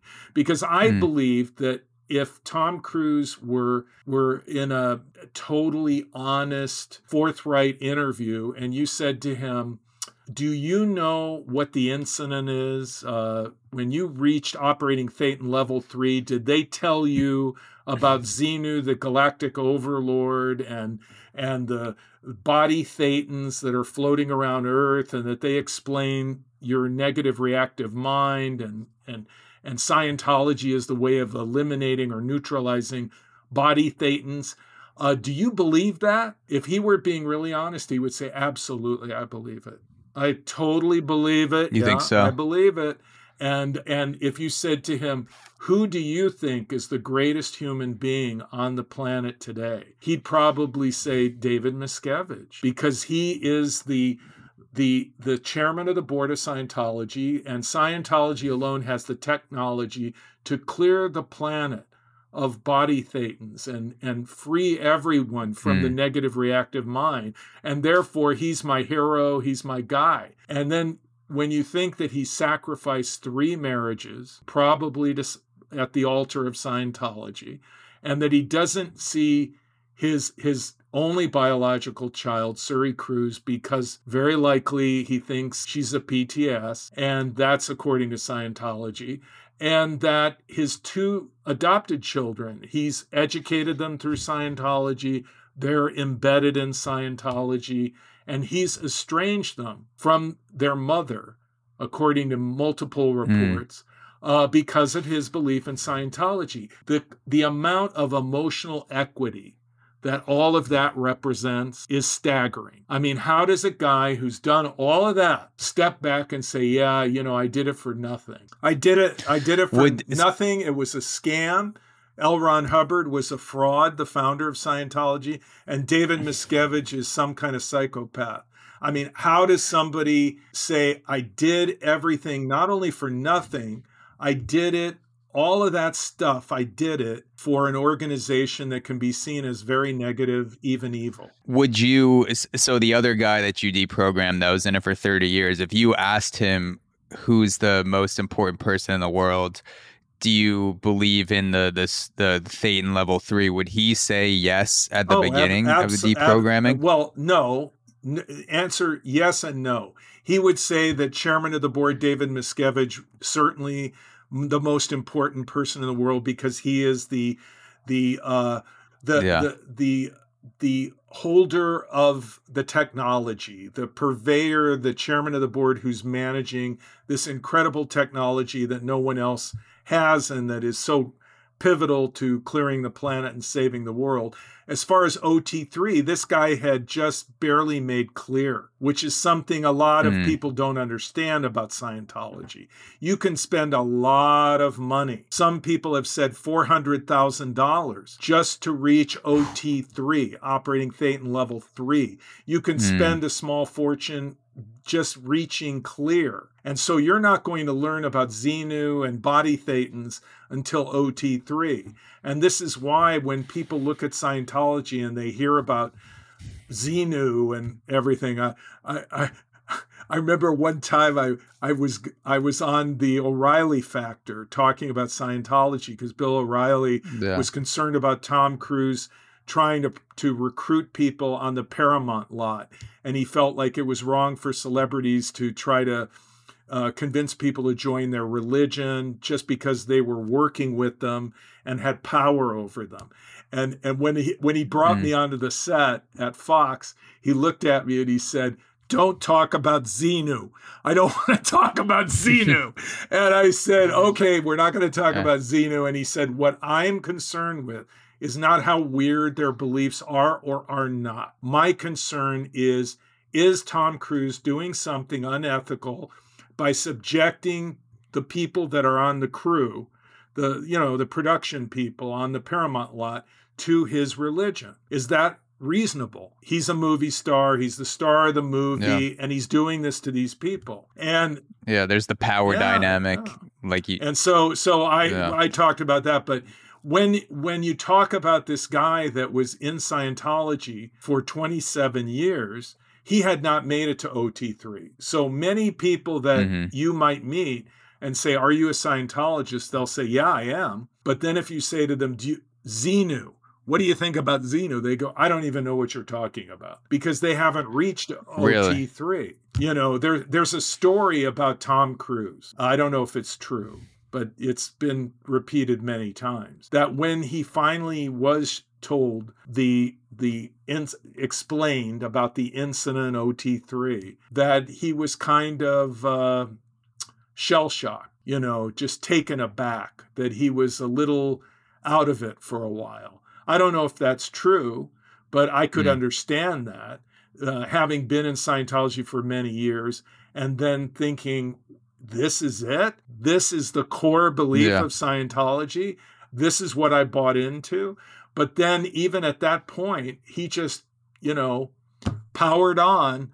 And I think Tom Cruise is now either an OT7 or an OT8. So he's he's well, gone you, all the way. If there was a perfect universal alignment and you could take him back to that feeling of being shell shocked, like somehow, you know, someone close to him links up with you for an intervention. You gain his trust somehow. Maybe he's like, all right, before we do this, you have to come on a crazy stunt. Like, let's do a halo jump first so I can see what you're made of. And you go on a stunt with Tom Cruise and then you're in a you're in a room with him after and you're kind of like processing and you're talking to him and you like get him to think about like do you remember that day when you were uh you know allegedly th- the story that happened where he just had this feeling of like, are you kidding me? Like, this is it after all these years. Like, if you could make him sit in that for a little bit, do you think there's a way where you hypothetically could get him to start to unravel, like almost like a week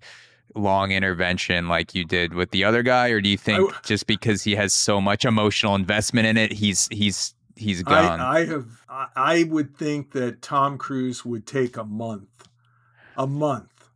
And it would be a very hard, hard uh, pull. And it would be very difficult. And I would think that the only thing that could get him to, to even consider sitting through that would be maybe if he fell madly in love with some woman like he did with Penelope Cruz it seems to me. Hmm. And at that point, Penelope Cruz decides to stage an intervention. And uh, because he loves her, she says, Well, if you love me, if you care about me, will you just listen? Would you be willing to just listen? Because if Scientology really does have all the answers, and if it is the truth, then nothing this guy could say, or nothing I can say, or anybody could say, could dissuade you. But would you be willing, because you love me, to just give the time out to listen? And mm-hmm. I would think the only thing that could motivate him was if he was head over heels in love and the woman said, Look, you know, I, I love you, but I, I do not like Scientology. And it's a part of you that I'm having a problem yeah. with. And are you willing to talk it through? And and my thinking is like this. This would be a way I would sell it to somebody like Tom Cruise or that someone could sell it to him, maybe, is they would say, look, you're an OT7, OT8, you know everything. You know David Miscavige personally. You you've you've been to, to Clearwater, to the superpower, you know, place. You you you know everything. You've been a Scientologist since you were a young guy and you're 60. So you've been all in for what? Almost like, you know, maybe 40 years. So this guy he's he's he doesn't have your knowledge of Scientology. He has some knowledge. And I'm here and we have some other yeah. people here. And would you be willing to talk this through with me in the in an effort to just give me equal, give this guy equal time. You'll explain to me yeah. why Scientology is for me and why I should like it, and he'll explain why he thinks it's a problem. And let's see where we end up. Mm. Would you be willing to do that? And I think the only way Tom Cruise would be willing to do that is if he were head over heels in love with uh, a woman and he just thought he would die without her and that he would be willing not to leave, but just to listen with the idea in his mind that there's nothing that they could possibly say that would that would dissuade yeah. me from being fully committed to Scientology. Yeah. I mean, if he did, it, that would be. I mean, that would be absolutely amazing. And you know, I, I tend to be more optimistic, so I think there's always a chance. And Tom Tom Cruise is such a good like he's so good at what he does. Like I've heard all the things behind the scenes where he will obsess over a Oh, stunt yeah. for a year, like a year straight. He'll just learn to to halo jump or hold his breath underwater for five minutes, and like they'll plan the movie, they'll plan Mission Impossible around the stunt. Like he'll come in and say, "I'm doing this stunt. I, well, I'm going to fly a helicopter. I'm going to be in a plane." Like we need to create the movie around this, and he just has like this insane discipline about making movies. So maybe if his identity of actor is a slightly above his identity of Scientologist, maybe during the deprogramming he'll be like, "All right, maybe Scientology is bullshit. Like, let's make a movie about this deprogramming, though." And he just turns to you. He's like, "You can get any, you can get anyone to play you in this movie you want. Like, I'll play me, and then we'll have." uh We'll turn this well, into a would movie be a somehow. sma- that could be potentially one of his greatest hits. Uh, and if Yeah. you watch him in uh, Magnolia, when he plays really kind of a cult leader, he plays this seminar guru that uh, is expounding a philosophy about how to get women. How to Mm. get women. And it, he is incredible in this role. So he is capable of playing a cult leader, that's for sure and uh, that's why he was nominated for best supporting actor for that part. Yeah. And and he, on the flip side, when he did uh, Born on the Fourth, he played you know kind of a victim of indoctrination who broke through the indoctrination to reclaim his sense of individuality, his sense of his life, and he became a very angry, uh, you know, uh, protester, activist because of the fact that you know he lost the use of his legs in Mm. Vietnam, and it was a very incredible movie that that he also was nominated for. But uh, Mm. one thing about Tom Cruise, I will tell you, is that he got smart after uh, War of the Worlds. Because if you if you dial back to War of the Worlds, he came out gangbusters during the uh, cycle of doing interviews and promoting the movie, which was directed by Steven Spielberg. Uh, to you know, it was supposed to be a blockbuster. It it was certainly a good Mhm. movie. It was popular. It, it I, I think it made money, but it wasn't this awesome blockbuster like E.T. like Mm. E.T. that Spielberg directed. Instead, it was less than that, and I think that maybe Spielberg and others blame Tom Cruise. Uh, certainly, Yeah. uh, people at, at Paramount and Viacom were not happy with him.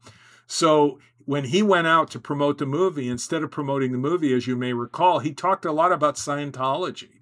He got an argument. He got into Yeah. a famous argument with Matt Lauer about uh, the use of Yeah. uh, of Ritalin or or antidepressants, and he just went. You know, he just went kind of berserk. And the the end result was he got bad press. The movie didn't get all of the juice that it should have gotten from his interviews, which I think was resented by people attached to the film. And then he went through a kind of I wouldn't call it a downward spiral, but he went through kind of a not so good period. And and and then what Yeah. you notice now with uh, you know uh, with uh, Top Gun Maverick and with uh, Mission Impossible and with any interviews that Tom Cruise does, he's back to the old formula, which is I don't talk about Scientology. I mean, he used to have a publicist that is no longer uh, with him, and uh, she would tell people that interviewed Tom Cruise. Uh, Listen, if you ask him one question about Scientology, the interview is over. He's not going to talk about Scientology in the interview. Yeah. And and he's back to that formula. So you might be right. Maybe he looks at his acting career and and the films that he works on as taking precedence over Scientology because he certainly isn't promoting Scientology when he does eh, promotion for his movies now. Mm.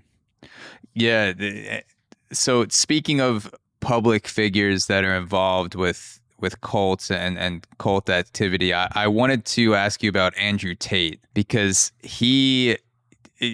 I'm sure you've uh, uh, had people reach out to you about Andrew Tate, but just for people who aren't familiar, um, he's the founder of Hustlers University, which I think now is called the Re- Real World. He real rebranded it, which it's it's like a shady wealth building scheme. He has over 100,000 students signed up for it. He makes millions of dollars a month. He was the number one Google search at one point last year in the world, like above Kim Kardashian and Donald Trump. Uh, he's a world champion kickboxer, like a four-time world champion kickboxer, and like he he's been branded as uh like like Hustlers University, the real world has been branded as a cult by YouTube investigators. Like there's this guy CoffeeZilla who investigates fraudsters, schemesters, and he's called what Andrew Tate is doing a cult. And Tate was also just arrested for charges of rape and human trafficking, where he allegedly, uh, on top of Hustlers University, he allegedly used the lover boy method to manipulate women into creating porn for his business. So, like cam girls, things like that. And so he allegedly he tricked them into thinking they're entering a loving relationship, and in return, they they'd work uh, as cam girls for him. So I wanted to ask you a twofold question. Do you have any thoughts on Andrew Tate in terms of how it pertains to to your field? And if the allegations are true, would that make Tate by definition a cult leader? Well, I think that I've been following the Andrew Tate story and what's going on, and we're going to see in the in the criminal trial. And what we what we want to watch for is the same pattern that we saw saw in the R. Kelly trial, which uh, you know R. Kelly mm. now is in prison for basically running a cult and sexually abusing and exploiting uh, women and girls uh, through through his you know group that he created. Uh, basically, these women were like slaves to him. So, what we want to see mm. in the trial that is going to come with, for Andrew Tate is it do, does he socially isolate the women? To what extent does he socially isolate them? Does he alienate them from their family, from their friends? Uh, is there evidence of thought reform? If we look through the characteristics of thought reform, can the women uh, give us examples of when uh, Tate used those uh, mechanisms to control and manipulate them. Did he gaslight them? Hmm. Did he use mystical manipulation?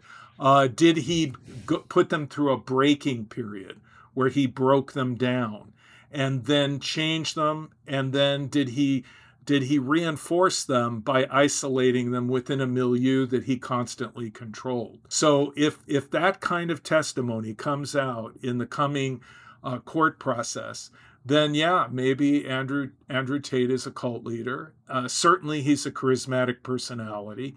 He fits the profile of a very seductive, very charismatic leader, and certainly he has become iconic to his following, and they I wouldn't go so far as to say they worship him, but in the same sense that uh, many women want to be like one of the Kardashians, uh, many men following uh, Tate want to be like him. So, to mm. what extent he actually can be proven to have employed thought reform and coercive persuasion to gain undue influence over the women or over his following and then either uh, exploit his following based on that undue influence or harm the women based on his control. That will be the evidence that he is a cult leader. Yeah, and it seems like there's this extra layer of just like uh, he he's he's entered the obviously he's entered the mainstream because he's he's the number one Google search and, and, you know everyone knows about him. But there's also this other element where he's super entertaining as a personality. I've listened to multiple podcasts with him and, and while he says a lot of things that I, I do not agree with, and I also don't uh, know where his line is of of of this crafted persona and what he actually believes because I do think regardless of what the allegations are he does have like this very calculated persona that can be really funny at times. And he goes on uh, he's been on one of my favorite comedy podcasts your mom's house with tom segura and christina p. So like if he ends up fitting the definition of a cult leader as the investigation goes on like I, I can't think of anyone else who's sort of entered the the mainstream entertainment sphere as like a likable character guest that's just been so open about talking about things. I mean, maybe in the past when it was more like Johnny Carson, The Tonight Show, things like that. But in terms of like the Rogan sphere of podcasting and comedy, he's been pretty, uh, like, pretty uh, saturated in that and pretty open to talking about things. So it'd be wild if he was also just leading this double life of doing the things like these awful things that he's accused well, of. you know, he may be innocent and he or he may be guilty of certain things but not be a cult leader. For example, there are many yeah. people that would like to uh, describe Donald Trump as a cult leader. And and and he you know, they're often saying, "Oh, the Republican Party is a cult." And and reciprocally, uh, there are Republicans who say the woke movement is a cult. So, so let's just unpack that and say that they're both wrong. That the woke movement does not yeah. have an absolute totalitarian leader that is an object of worship, that is the defining element and driving force of the woke movement. And Donald Trump did not did not brainwash yeah. the people that voted for him. They voted for him because they agree with his message. And as long as his message is uh, in agreement with them, they will support him. For example, when he, mm. he came to Alabama for a rally and uh, he started talking about COVID and he said, Aren't you just excited about the vaccine? And I got my vaccine shot and I got my booster and and Bill O'Reilly yeah. is I think with him on another uh, stint uh, in in Texas. And what do you think happened? They booed him. Uh, cult, yeah. cult, cult members don't yeah. boo cult leaders. Doesn't happen. I mean, they don't boo. Uh, they either cheer, they clap, or they're confused maybe until they're told what to think, and they're told that this is the way you should you should agree and get the booster. But the the the, the evidence is that these people that support Donald Trump, they are not brainwashed. He is not an absolute totalitarian leader. There are now evangelical Christians who are expressing doubts about supporting him in the next election cycle. And they're they're looking at the governor of Florida and they're thinking they might support mm-hmm. him instead. That's not how cult leaders, cult members act. Cult yeah. members are diehards. They keep following the leader, even when the leader is criticized and the leader is impugned there's an expose they keep following. Uh, Donald Trump doesn't have that kind of a following. And I think it's a bit, uh, it, it, it's really, uh, in my view, a disservice to cult members to try to label a political leader or political movement as a cult that is not a cult because you disagree with it. Uh, people people are mm-hmm. not brainwashed because they don't agree with you. What what they they, what they think is what they think. You may think they're crazy. You may think that their beliefs are wrong, but that doesn't mean that they're cult members and that they're brainwashed. Whether they're in the woke movement or Bernie Sanders uh, supporters, Bernie bros, or whether they're MAGA Trump supporters. And I think we need to diffuse that use of the word cult as an invective to attack people we don't agree with. Yeah, and it's it's an ongoing investigation with Andrew Tate as well. Like we'll we'll, see what happens. It just makes me think like because so many of the things that we've talked about with cult leaders are the opposite of someone who's entertaining because for you to entertain and for you for, for someone to want to consume your content you have to be relatable in some sense like like often that comes with self-deprecation or humor or both or just like being able to communicate do, do, uh, on a wide scale. Andrew Tate uh, often make jokes uh, that are self-deprecating kind of like he he oh he's also a kickboxer. He he beat the shit out of people for a living. So like uh-huh. fighters tend to have uh-huh. big egos. Like you're you're you're you're you know you're knocking people out. Like you feel like you're a god when you're in the ring. And if you're a four-time world champion you kind of carry that with you. So i don't necessarily think that's abnormal that he doesn't have a lot of self-deprecating humor, but I've I've seen him dabble in it at times. But he also like has a very good sense of like social interaction and like uh like relating to people in a way that's not weird. Because like a lot of the things we've talked about, like they they there's something off and like you need people in an isolated environment in order for the things to work on them. But like when he's talking on a podcast, it's hard to imagine him doing some of the activity uh, that could be considered cult like. But again, like who knows? Maybe he's just like a master manipulator. He has a compartmentalized personality, like a persona, mm-hmm. versus what he's doing behind closed doors. So, so, so who knows? Like it, it's As still the ongoing. Evidence is presented in court and reported, and yeah. you you read the court transcript or you read quotes from the transcript, and then you start using those criteria, Lifton's eight criteria. Uh, the cult formation, three core characteristics, uh, the coercive persuasion, breaking, changing, uh, locking in, and if that fits, uh, then he could be a cult leader. If that if that doesn't yeah. fit, and and you can see that it just isn't making sense, then he's he he may have committed crimes. Mm-hmm but he is not a cult leader. I think in the case of R. Kelly, uh, there there was more than enough evidence provided in court to to yeah. you know really see him as a cult leader. And uh, but but yeah. Andrew Andrew Tate, I don't know. We're we're going to have to wait until there's more more provided to us. But let let me just say this, Zach, that there are some cult leaders who present in very unconventional ways. For example, Keith Raniere, uh, when I first uh, heard about him and I talked to people that worked with him, knew him, they would say it was very disarming to meet him because uh, you thought you were going to meet this brainiac, this brilliant, brilliant person responsible for the seminar, uh, you know, modules and and this philosophy that is called rational inquiry. And Raniere in person, and I've met him, would be at times very quiet, very soft spoken, kind of contemplative, and he would come mm-hmm. across as almost a really introverted, shy, unassuming. And that was the antithesis of what you would expect a cult a cult leader to be. Yeah. And so he would disarm you in that way. Now the way that you you find out what he's really all about is I was in this uh, negotiation with him, this uh, court ordered mediation with the lawyers and everyone. And we're sitting at a table together and uh, and and I, I start laying out what could be a settlement, you know, starting to talk about it uh, what would he agree to uh, uh, to end the lawsuit? Because I had I had uh, two I had actually excuse me I had five co-defendants, and so I wanted it mm. to hmm. end for them. They wanted it to end.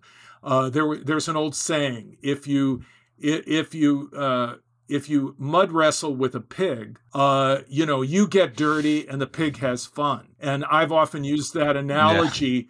In regards to suing me. That yeah. that's just I I regard that as just part of my work, part of what I have to deal with is to be in yeah. a lawsuit and I make it into kind of a mud wrestling match, if you will. But my co-defendants, that was not their life, that was not their work, yeah. and they wanted out. So I talked to Raniere and I started laying things out. And at one point, he he looks at me and he says, "You don't understand." And then he starts going into to pedantically explaining to me the principles of rational inquiry. And I looked at him and said, Mm. I don't care what you believe. I'm not interested. I am here mm. because the judge ordered me to be here. I have to be here. I'm here to try to end this litigation for for my co-defendants. And all their lawyers are there. It must have been I don't know how many lawyers in the room. And they're all nodding like, "Yeah, that's why we're here." And yeah. so so Raniere then yeah. goes again and interrupts me and says, "Oh, you know, you know, you don't understand. You need to understand. This is what you need to understand." And I finally just kind of I didn't lose it, but I got pretty in his face and I said, "Look, I don't care what you believe because here's what I think. I think you're a cult leader. I think you're a con man, and I think you work people for your own benefit." and that's why I'm here.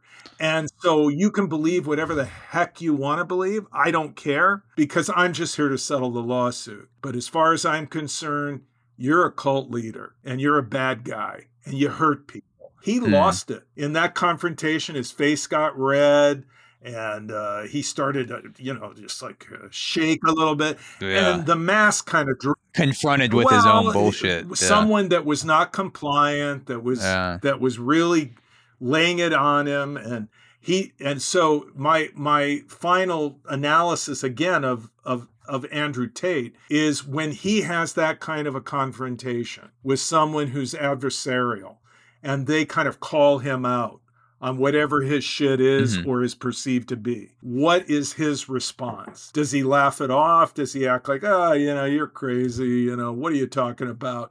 Uh, I'll talk about this and that and the other because it's so obvious that you're full of shit. I mean, if he if he reacts that way, that would be the not cult leader way to react.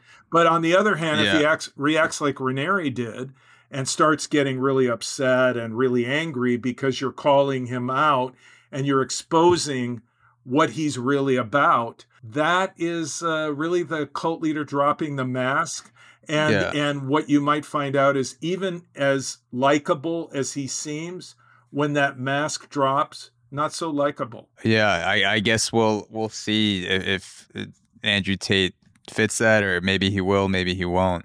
Um, as as we end off, I just I just wanted to ask you quickly about Amway because I actually had some experience with this in Richmond, Virginia. I went to school at University of Richmond, and one of my close friends uh, actually was looped into two meetings with them, like initial meetings at the Doubletree Hotel. I believe it was by two separate people. And, you know, where I, I we were seniors at the time. So we're in that mindset, like w- w- college athletes, like our, our baseball career is coming to a close. Like we want to make money, we want to start a career. And so I think a lot of that had to do uh, with my friend going to these initial meetings, but also the intention wasn't clear because, like you were saying, like the the full picture of Amway was not shown to him at the beginning, and he ended up going to these meetings, and and then we spoke about it, and then we researched what we ended up going down the rabbit hole of like figuring out like this is Amway because of like the connections with the DoubleTree Hotel and like other people posting on forums. And so I learned a lot about it because of my friend. And then I had someone who I went to school with who I wasn't really friends with, but I knew who he was. And he messaged me on Facebook saying, like, oh my God, like, hey, Zach, it's been so long. Like, we should catch up. Someone who I spoke to, I think, once drunk at a college party, like, not someone I would catch up with and I went to his Facebook profile just to check him out and I saw like all this all these posts about like diamond level and I was like oh fuck like I remember when we went down this rabbit hole for Amway in college like diamond level was one of the things and so I ended up going through his Facebook profile and like everything is like trips with people for different levels of Amway and like different events and conferences and because of my friend like I ended up putting the pieces together and like not getting on the phone with him. And then I also had another interaction uh, in a Nordstrom rack that may or may or may not have been Amway when I was just like shopping and some guy like very similarly to my friend came up to him out of nowhere and was like, "Are you happy with your life? Basically, like, what do you want to like? Do you want to make some extra money? You're like, blah safe blah blah." shopping, Zach. Um, yeah, exactly. I was I was with a girl I was dating at the time, and and I was just like, I just had the weirdest inter. Like some dude just, I'm looking at pea coats, and some guys like, "Are you happy?" And I'm like, "Yeah, I guess." Like I don't know. Um, so I I just wanted to ask you like briefly if you could talk about Amway and the the cult like activity that goes on in some of these multi level marketing schemes because that was a a pleasant surprise in the book the, going through the chapter on Amway because I was not expecting that at all to be in a cult book. But then when I look back on it and like the things that I researched on it it it does seem to have a lot of overlap. Yeah, well, uh, you know, Amway has been called Scamway. And in my opinion, that's what it Yeah. is. It's a scam because multi level marketing is more about recruitment of people into the plan, the business plan, than it is about the product. The product, in my opinion, is just a way of keeping it from being labeled a pyramid scheme. So the people that get in early are the people at the top or the people that make diamond that are the people that make money. The overwhelming majority of people are not going to make money or they are going to lose money. and and uh, the Federal Trade Commission requires multi-level marketing groups to in some way advise people what is the average income of somebody that is a participant a distributor in your in your scheme and what you're going to see is really low numbers you would be better spending your time as an employee of Walmart or McDonald's than working for a multi-level marketing scheme because the odds are against mm. you I mean, uh, probably uh, the odds are, are are not that much better than just playing the slots in Vegas. Do you think you're going to make a fortune playing the slots? I mean, the deck is stacked. You're not going to make money. The mm. house is going to make the money. So, what you see in these multi level marketing schemes is a use of coercive persuasion influence techniques, thought reform techniques that can be identified, in which they isolate people, bombard them in seminars and meetings. They socially isolate people. Your Amway people become your your social uh, you, you know your your your social interaction. You you it's dominated by other people that are in amway. This is frequently the story. I've done a number of interventions to get people out of amway. So you have to ask yourself mm. am i making money? Uh, and how many distributors are there in my zip code? And does does my upline care? Does my upline care about such basic yeah. things as market saturation I mean, if you're constantly in increasing the amount of distributors in a given area, there's less money for everybody to make. McDonald's would never put five McDonald's on the same block. They have more respect for their franchise holders and they want them to make money. Amway, in my opinion, is all about recruitment. You recruit people, same thing with the overwhelming majority, if not all, multi level marketing. I, I did the uh, uh, one documentary about LuLaRoe. And uh, is a multi level marketing scheme. Their product are colorful leggings, and their target is uh, stay at home moms, and many of them Mormons, mm. uh, because the leaders, the founders, are, are involved in the Mormon church. So, so they thought that they could try to sell this to other Mormons using their their Mormon affinity as a a point to say it, to sell people on. And uh, that's yeah. what's called affinity fraud. So, in my opinion, multi level marketing, bad, bad idea. Look at the numbers. What is the income of the average distributor? They have to disclose that. And what is it really all about? Is it about recruiting people into the business plan or is it about the product itself? Typically, it's all about recruitment it's all about the distributors buying the product in a disproportionate amount. So it's uh, it's not good. And and the the fingerprints of of undue influence and manipulating people are all over the place regarding the way in which they sell, the way in which they bring people in, and uh, the way in which they keep them in. Yeah, uh, the the entire chapter where you have the the Amway intervention with the college kid and his dad. I believe it was his dad that came to you first, right, for that intervention. Yes. And, you know, I, I was thinking like that could have easily been me if my friend hadn't gone through that experience first and then we didn't try to figure out like what the hell this meeting was at this hotel and ended up you know going down this vortex and eventually found Amway and and put together the dots. But uh, like